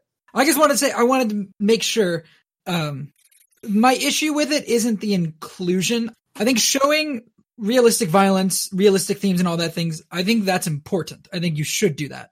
I think my point my my point of view on it is that from what I've the reviews I've read about the Joker specifically is that the movie does not do enough to show that while maybe the jo- maybe you can like agree with the Joker's like what his criticisms of society are, the way he's going about it is wrong. Right? Like I think we can all agree that if you're going to put on a clown mask and kill people, what you're doing is wrong. Right? Like Yeah. and from what I've read of reviews, again, I'm not making a judgment on the movie because I haven't seen it yet. But what worries me is the idea that it's not doing enough and it's almost glorifying the idea of, you know what? Yeah, put on the clown mask, do some of that. Right? Like it's not, it's not showing the violence. It's, that's the issue. It's when you show the violence, you also have to show the downside of it. See, I I, dis- I disagree though because then I think you're getting back to Makuga's point. Well- um, because I mean, dude, the only people who are going to act um, violently based on something that they saw are people who are already fucked up in the head. I should clarify in realist in like in- when you're going for the realism, right? Which this movie is. Uh, this movie is doesn't want to call itself a comic book movie, right? It wants to be a character study about a character that just so happens to be a comic book character. In a movie like Star Wars or like the Marvel movies, I really don't think you need to deal with the. I think you can go for the violence, whatever. It- I- that's one thing. When it's something like this, right where it's supposed to be real and they they're trying to be like this is not just entertainment this is actual we're trying like they seem to be holding themselves to such we're not just a comic book movie we're not just entertainment we are trying to say something and the worry is that they're not they're not saying anything they're just being they're not doing enough to say this is what he does he's making the wrong move here right and i don't think that it should be overstated because that's not good. Don't hammer the message over the head. But the idea that it's not there at all is worrying to me. Right. I, I mean, I I can understand what you're saying. I, I disagree, but I can understand what you're saying for sure. And I definitely, uh, before we get Mike and Sarah's view on this, I definitely want to get both uh, David, you, and Sean back on after you've seen Joker and uh, and uh, redo this discussion again with you guys. Um, you both have great points of view on it, and I'd like to see if your uh, if your opinions have differed at all after you've seen the movie. Um, Of course. but uh, Sarah and Mike, what do you what do you guys think about all this stuff? And and I mean, not necessarily just the Joker, but just you know the violence in particular in movies and all that kind of stuff. Um, I guess I'll go first. Um, I don't know. So I'm gonna take this like a little bit of a different viewpoint. Um, of kind of a little bit off of what Josh was saying. So from someone that like does struggle with like a mental illness and does struggle with like um anxiety and stuff like that, these kind of movies, like movies that are really like realistic, are a bit harder to watch just because like I I tend to get stuck in that kind of like darkness and stuff like that once you get out of a movie and sometimes that's really hard to kind of shake and like when you're watching shows like I tend not to watch really just down subject shows like the when we see a show that everyone was talking about like I didn't watch that because I knew it was hard subject matter um and I knew it would just take me a little bit more to like get out of how sad and heavy things are so when I see all these reviews coming out saying that like Joker is a little bit hard to watch like it I mean there are I don't necessarily know what that means. Like sometimes reviews say that and I watch a movie and I'm like oh that wasn't as bad as I thought. But hearing things like that or that it's dark and that it's heavy and Josh kind of saying that it seems like it might promote violence and it might promote this kind of stuff I am a little bit more hesitant kind of to go in this movie just to kind of I don't really know what's going to happen. I don't really know like what to expect, so I'm kind of hesitant like am I going to go in there and am I going to come out in this really weird funk and not necessarily like I I don't think movies and video games cause like shootings and all that stuff. Like I don't believe that at all and like um someone was saying like that this stuff there's so many other factors that go on, but it definitely can influence a person just by like making their day harder or maybe like kind of like I don't know, like dampering their mood or things like that. So I think movies definitely do have an influence. And I think this kind of stuff can be dangerous for someone that might really not be in a good mental state that might be just trying to figuring out a lot of stuff to go into a movie and if it doesn't really take a stance like i think besides like i don't think it's going to make a person go do some drastic thing but i think it could like not help a person in their own like personal battles if that makes sense Yeah, yeah, that I makes mean- sense.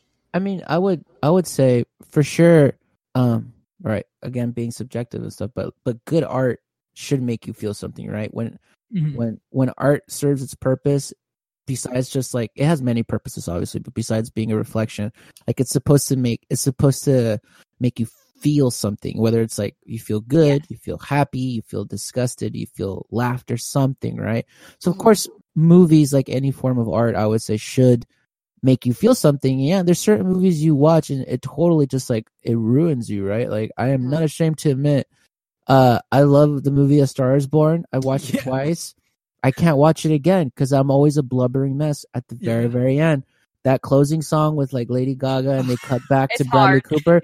It's so that movie's hard to watch It's so- sometimes i'm like it- but that movie's we we could all well the most of us could agree it's like it's a great film right and it elicits so many emotions so i i personally again i'm not in your shoes so i i, I can only speak from my personal experience I, I completely agree with like yeah a movie could ruin your day because it's because it's it's a just a, a hard movie to watch for whatever reason but i I I find it hard to find that correlation of like like not only like I can understand a movie affecting your emotions, but a movie being so potent that it affects your actions.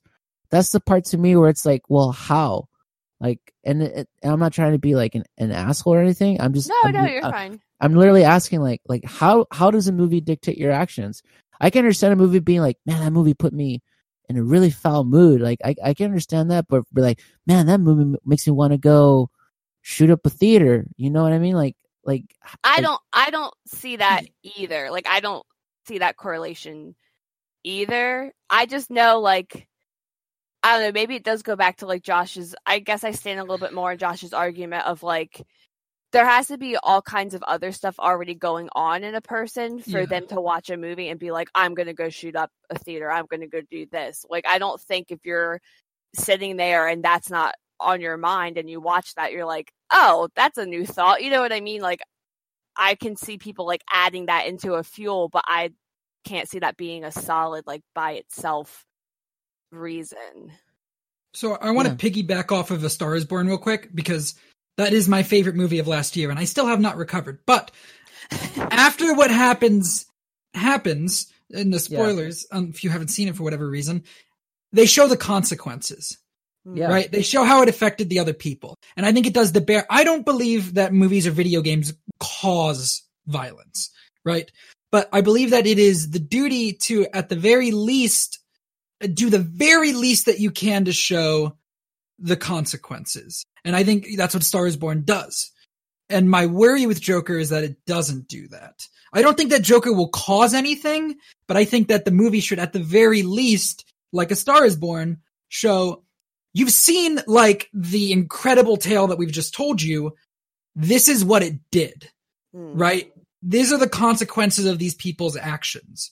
If they don't do that, I think that is not going to cause anything directly to happen, but I think that you are not, you're not doing the best that you can if you're not going to show the consequences. well I, Yeah, see, that's I'm sorry, just real quick. That's just Yeah. that's one thing I strongly disagree with. I don't I just don't feel that artists are in any way obligated to do anything at all other than what they want to do. I don't feel that they have a social or a moral responsibility on any level to anyone. Um, if you don't like the art, don't buy the painting and don't look at it. Don't listen to the music. Don't watch the movie. But artists are in no way obligated to do anything in their art. And uh, that's, but yeah, that's just how I Yeah. feel. I, yeah, yeah, go ahead. Real, real quick to go back to your point, Sean. Like I agree with with Wade said. I think an artist should be allowed to voice their voice however they want to voice it. But um, I was gonna say originally to your point though, uh, I I believe it de- it it depends on what the movie is trying to accomplish, right? Because there's some movies like again, A Star Is Born, where yeah, everything's about the the the consequences of of Bradley Cooper's character, right? The consequence of of how he goes about things and what ultimately that ends up causing in the in the people who love him, right? But there there's some movies who who have pure action and then you don't get to see the consequence and that's kind of the purpose of the movie. I know it's not the same film, but a movie like Inception, for example, where you kind of see Leonardo, Leonardo DiCaprio's character going through all these things to get back to his family, and at the very end of the movie, we never find out the consequence of what of everything he'd been through because the the filmmaker purposefully leaves that ambiguous. Like, is he with his children or is he not? Is he in the real world again or is he not? And spoilers, you haven't seen Inception, but if you haven't, why are you listening to us talk about movies? You're clearly not a movie fan. But you know what I mean? It it depends on, on what Well- the movie is going for. Again, and I just want to reiterate this, like we're talking about it. It's a great debate. I love you guys forever and ever. This is why I keep coming back. But we haven't seen the Joker movie. It hasn't it has- Exactly. We're we're just we're just we're just pe- peasants. We're not critics, you know what I mean? And at this at this at the same time too at the same time too like e- critics in my opinion aren't infallible like even critics No. put their own bias and their own opinion oh yeah. into their critiques so Mhm. if a critic is looking for something to be offended about guess what they're gonna fucking find it you know what i mean and at, and at the same time too like you have this weird juxt- juxtaposition of like there's critics who are like oh my god the joker movie we shouldn't release it it's going to incite so much blah blah blah and then the joker movie won the freaking award at tiff for like the best film or whatever so it's like so it's like who do you listen to and ultimately Yeah. i think at the end we have to go watch this film Oh, if you if you're I will be there. On the no. I, I know you worry. guys are. This, this- this is, this is for like the people who are like purely basing Yeah. Whether they're gonna watch a film or not based on someone's criticism. I think Yeah, ultimately.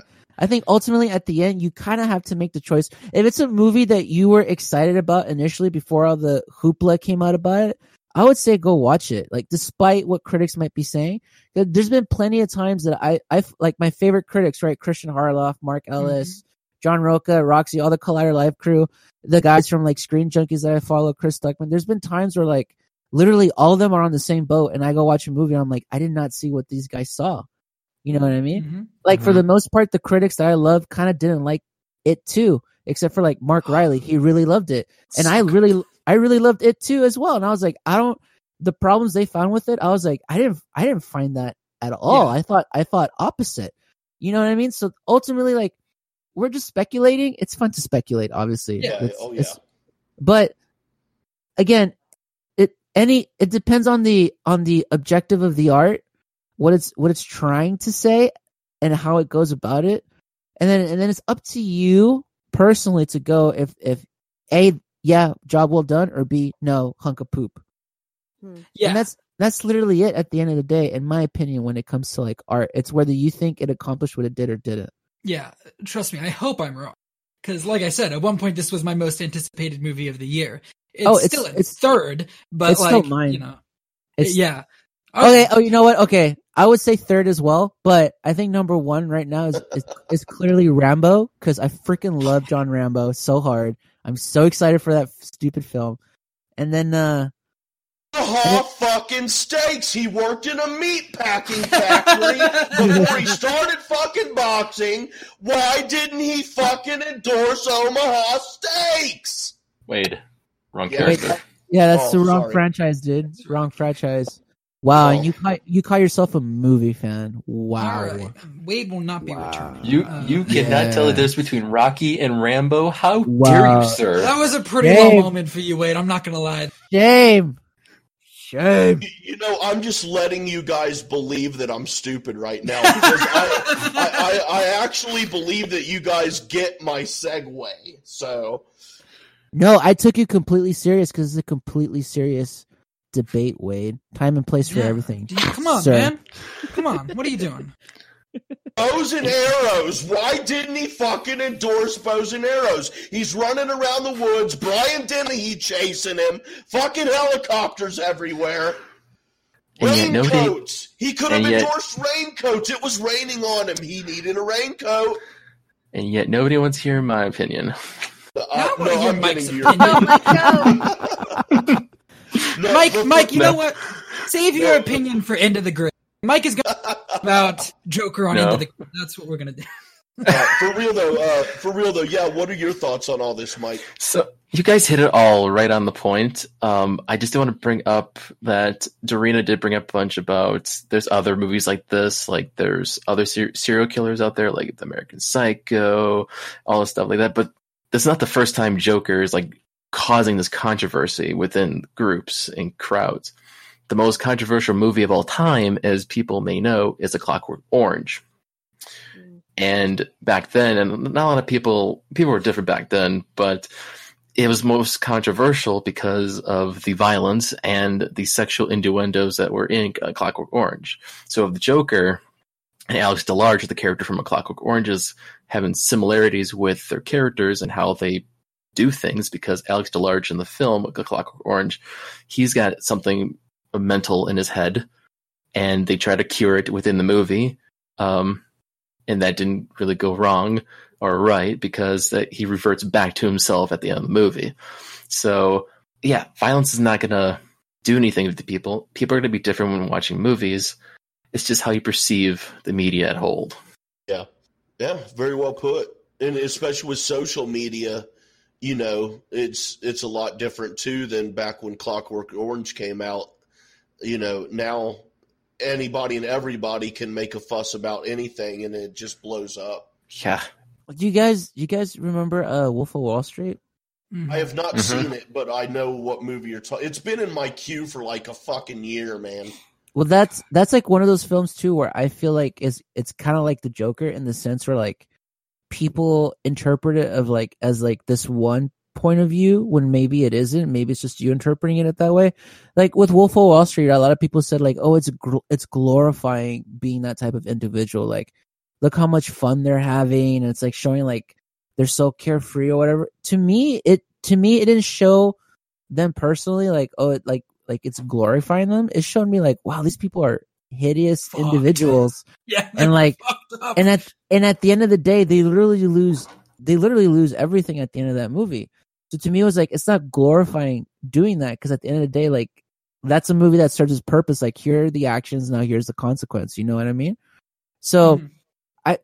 another another movie that i'm thinking about is like all the old bonnie and clyde films that used to like glorify like oh this this young couple in love rebelling against american norms at the time. It's like no they were mass murderers like they were killer teenagers. You know what i mean?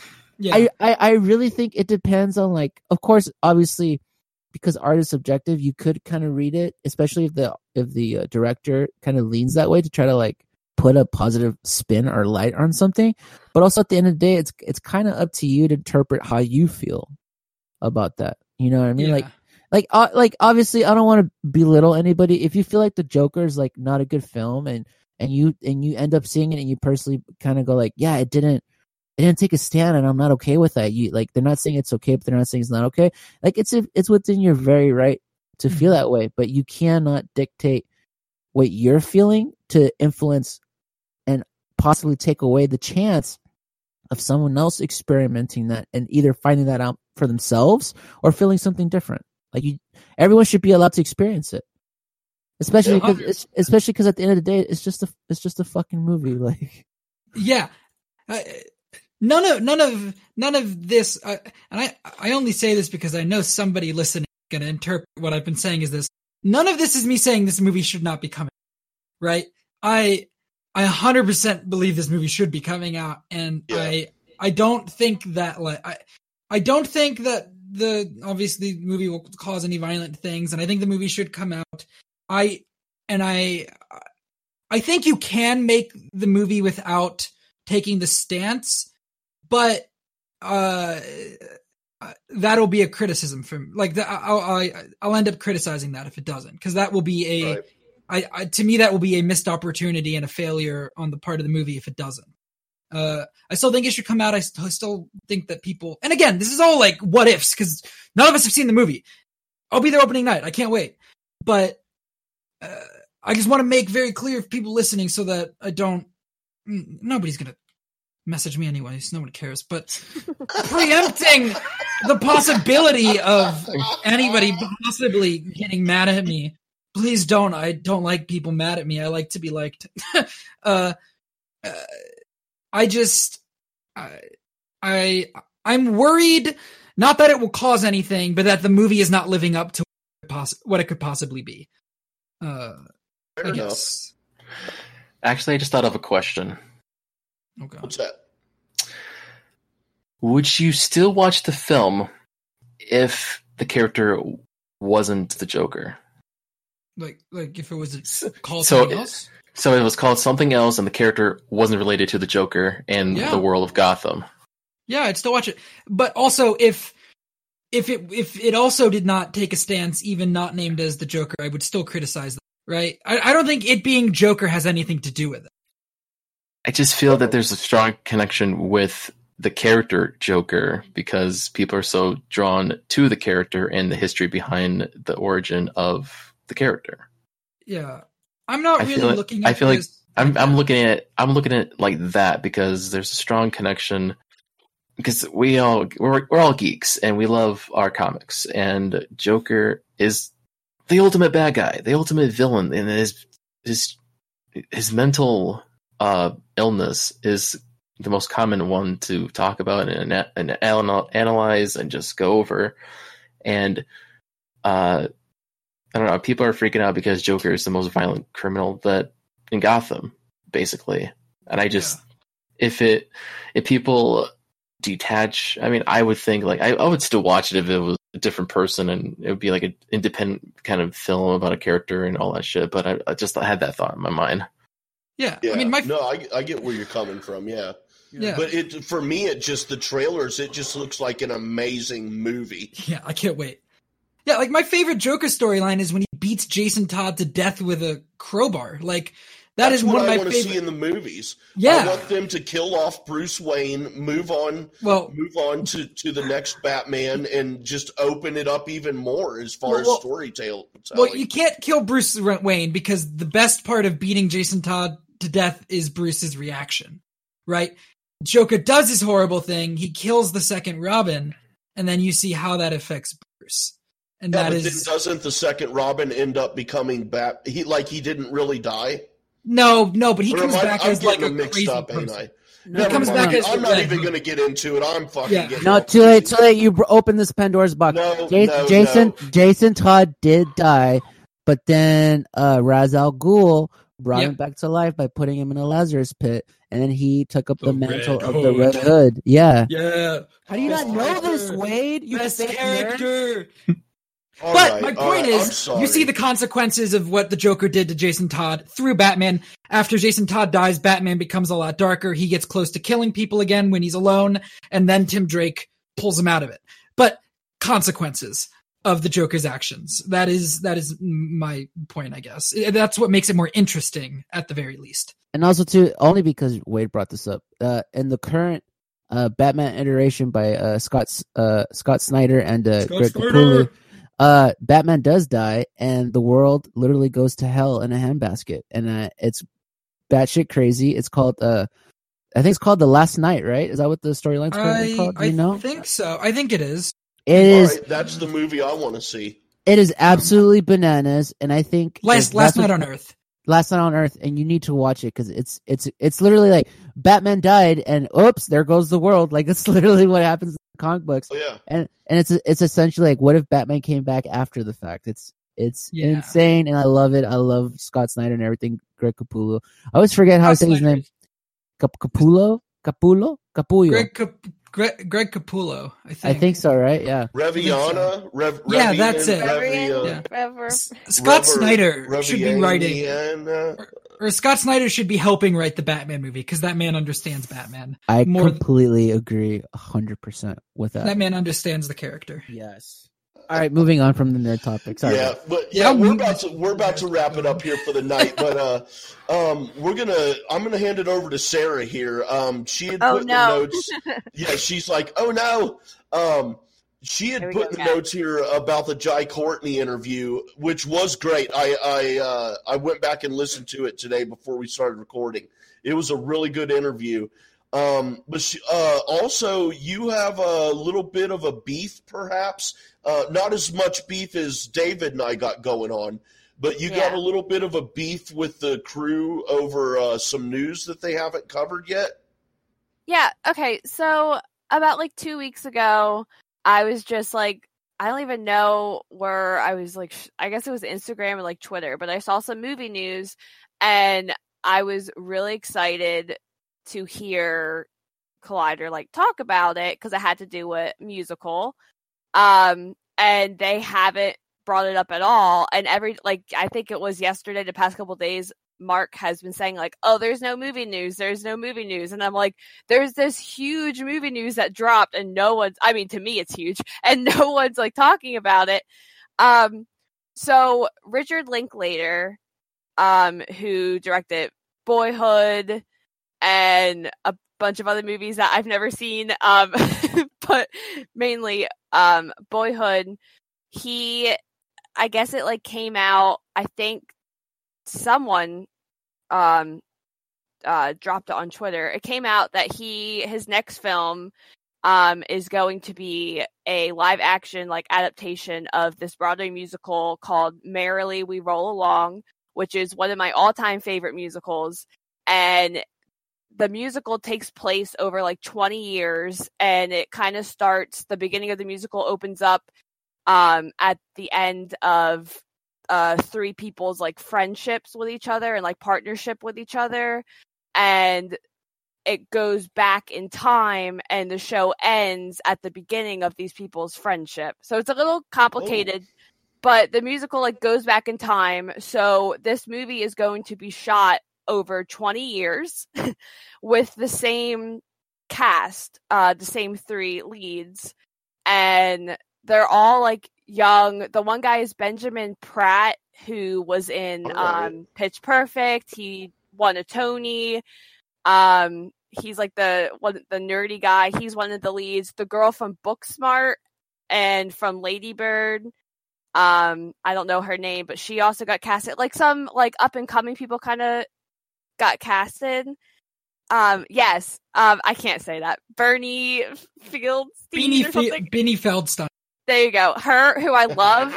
Um, she got casted, and then Blake something Jenner, I think his last name is, who was in uh, The Edge of Seventeen, and Everybody Wants Some. I think was the other rich, um, the Linklater movie that came out a couple years ago. They're the three le- uh, cast, and it's going to be. Oh, he was also on Glee. Uh, can't forget that he was on Glee. Um, but I just think it's so.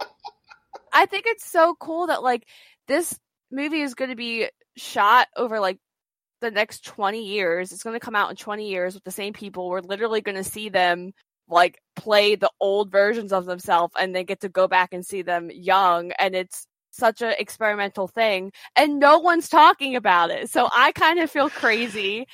I kind of feel like maybe it's not real. Maybe I just Right, yeah, yeah. so Sean keeps messaging little notes, Okay. and now he's This movie's never happening. I'm sorry, sir. I know you're excited. This movie's never coming out. I just want you to know that. Oh, I know. I fully know this movie's oh never Oh coming God. out. But I'm just So I just like I'm just so upset because I just want to hear other people like I want to know I know Josh like Macuga hates musicals. I want to hear what he has to say about it. Like I just want to hear what people have to say because I think that's so ambitious. I really don't think it's going to happen, but I just want to know. okay, go ahead guys. so I've heard of this. Shoot me down. Am I alone? Is this a dream? Did this No. actually come out? Boyhood was a, was ambitious, and if he's gonna do this for twenty fucking years to film this, that would be Crazy. my god. He Yeah. would overstep overstep Boyhood by far, and just like this would be like the biggest project, biggest like f- uh, production like ever in film history. Like And no I swear one's to God, talking about um, it. I don't know. I just looked it up on Wikipedia about the movie, and the source that they're uh, linking it to is actually from Collider.com. Okay, that's what I thought. Okay. So Jeff Jeff Sneider Well, wrote it about was it. Jeff Sneider. Okay. Yep. So Jeff Sneider wrote about it, uh, and that's where Wikipedia is actually sourcing it to the director Richard Linklater's uh, production, upcoming production. So at least someone on the website is talking about it, but not Collider Live. I And understand the I'm frustration. That Collider didn't talk about it because it came from their like Jeff. So I was like, why Yeah. is no one? I mean, like I know, I know, it's never going to come out, but I think like even just the idea that like he wants to shoot a movie for 20 years like i don't know i just think the whole concept of it is so interesting to talk about and i haven't heard it anywhere so Yeah. that's all Well, maybe they'll bring it up now because we all know that they listen to this show religiously. yep there we go.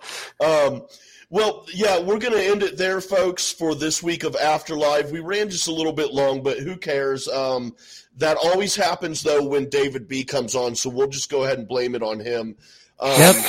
No, yeah, I knew I knew this was gonna happen, and I know it's me. It's it's something about me that makes this shit run like three, four hours longer than it should. And I apologize to the listener. I apologize to Sarah, to to Sean, okay. to Mike. But uh Wayne can uh go choke on a donut. I don't apologize to you whatsoever. dude. That's cool. That's cool because motherfucker, you know, uh, you know, I'm bringing that beef hard, man. Um, uh, it's been a while since it's been a while since I brought the beef, but I'm about to drop that shit on your front fucking door, buddy. I can't I can't wait. Oh yeah, oh yeah. Um, well, everybody, you can uh, you can find this show as well as Talking Schmoedown and Go Get That Rose on uh, the Merc with the Movie blog feed on Anchors, Spotify, Stitcher, Apple, Google Play, all those places. Just go to Anchor, much easier that way. Uh, follow Merc with the Movie blog on Twitter at Movie Blog Merc, or you can go to the online website. There's posts, articles, and other stuff there for you guys to check out. MercWithTheMovieBlog.com. Uh, Sarah, we'll go with you first this time. Uh, Oh, why don't you go ahead and let everybody know where they can find you at? Well, you can find me on Twitter at S S E A B O C K. And you can also find me and Jay talking about Bachelor and all that fun stuff on the same channel that you find this podcast. Yes, ma'am. And uh, Mike, let everybody know where we can follow you at. You can follow me on Twitter and Instagram at Mike Mixtape. And let me say that Sean and I have a Power Rangers podcast called Into the Grid. You can follow the Twitter account and go into the grid and just check out the podcast on any uh, listening platforms, Anchor, SoundCloud, Google Podcasts, wherever you want to listen to your podcast. Yeah, that's right. You better plug our shit. Well, hell yeah. And since, Wow. yeah, and since you're being so forceful here, why don't you go ahead and plug uh, where can people find you at, buddy? I want to point out real quick. I for I, I remind Mike to plug this show every time on Into the Grid. I Well, just good. if you guys want to yell at me about my takes on Joker and Dave Chappelle, you can find me on Twitter at jwade1134. Uh, but if you want to just talk to me, you can find me on Twitter at Sean underscore AFK Oh and the Power gosh. Rangers thing. Oh, I'm gonna get the hate. I don't care. Bring the hate, everybody. I'll take it, and then I'll just retweet them tagging Sean. Um, No! David B, man, thanks again once again. Uh, not only for coming on the show, we always love having you on, but especially, man, thanks for the uh, for writing our new theme for us, You're and um, also for dropping like like we all went in awe earlier, dropping some news that we had no idea about. Uh, that we still don't know about, but hopefully we'll find out soon. But uh, yeah, why don't you let everybody know what you got going on and where they can find you at uh, YouTube, anything like that. Yeah, man, you can find me uh roaming the streets of Houston looking lost and confused. Uh you can find me on my socials. Uh, my social damn it. Take two. you can find me on my socials. Uh I speak the English at at at David B Music 21. That's David B Music 21 both on Twitter and on Instagram. You can find me on Spotify. Every time a new Showdown song debuts, I'll be dropping it on my Spotify uh, artist page, and that's David B Music. David B period music, all separate, please. And you can find me on YouTube as well, David B Music. But uh, if you're looking for Schmoedown stuff on there, you're gonna be vastly disappointed because it's mostly just the stupid stuff I write for Collider when uh, uh, I have a whim. And then um, can I plug uh my upcoming shows real quick? Is that cool? Dude, you can plug absolutely anything you'd like. All right, cool. So if you guys are in the Houston area, I'll be playing. Let me pull up these dates here. Apologies, I'm very unprofessional. Here we go. Well, I'll be playing on September 21st at the uh, Bayou Ballroom in downtown Houston with the Conrad Johnson Orchestra. We have a very fantastic baritone player coming down. Highly recommended. A part of those proceeds go to charity. That would be September 21st at the Ballroom at Bayou Place. October 4th, I'll be playing with a rock and roll band. That's right. If you're not into jazz, I'm Nice. pretty sure you love rock. And that'll be with a new band I'm playing with called Hot Sun. And we'll be playing October 4th at Notsuoh, which is Houston spelled backwards. Notsuoh at 4 on the 4th of October. And we'll all, and then I'll also, I got a lot of gigs coming up, guys. To be announced soon, I'll be playing October 19th and 26th. I'm not sure where yet, but I'll be playing with a lovely country singer from Nashville called Sierra Gant. She's really great upcoming singer. Highly recommend you check her out. She'll be in Houston October 19th, October 26th. I'll announce uh, the time and place for those gigs on my Instagram. So please follow me on all my socials. Thank you. Excellent, man. Sounds good. And uh, I grew up in North Houston. I've got some people down there, so uh, I'm gonna get those dates, write them down, and send them out to the people down there. See if maybe they can get down and check you out, man. For sure, man. Please, we're um, we're always trying to get people to support the arts, especially here in Houston. It's such like a sports heavy oil town, but it also has a very like very great music and art scene that's slowly starting to come up again. So please support the arts, especially live music, and just if you like having a good time, man. If you like jazz, uh, you like dancing, it's gonna be a great time. September September twenty first. Uh, if you like Fall Out Boy and Panic at the Disco, hey, we're doing some covers from those guys, so come on October fourth for that.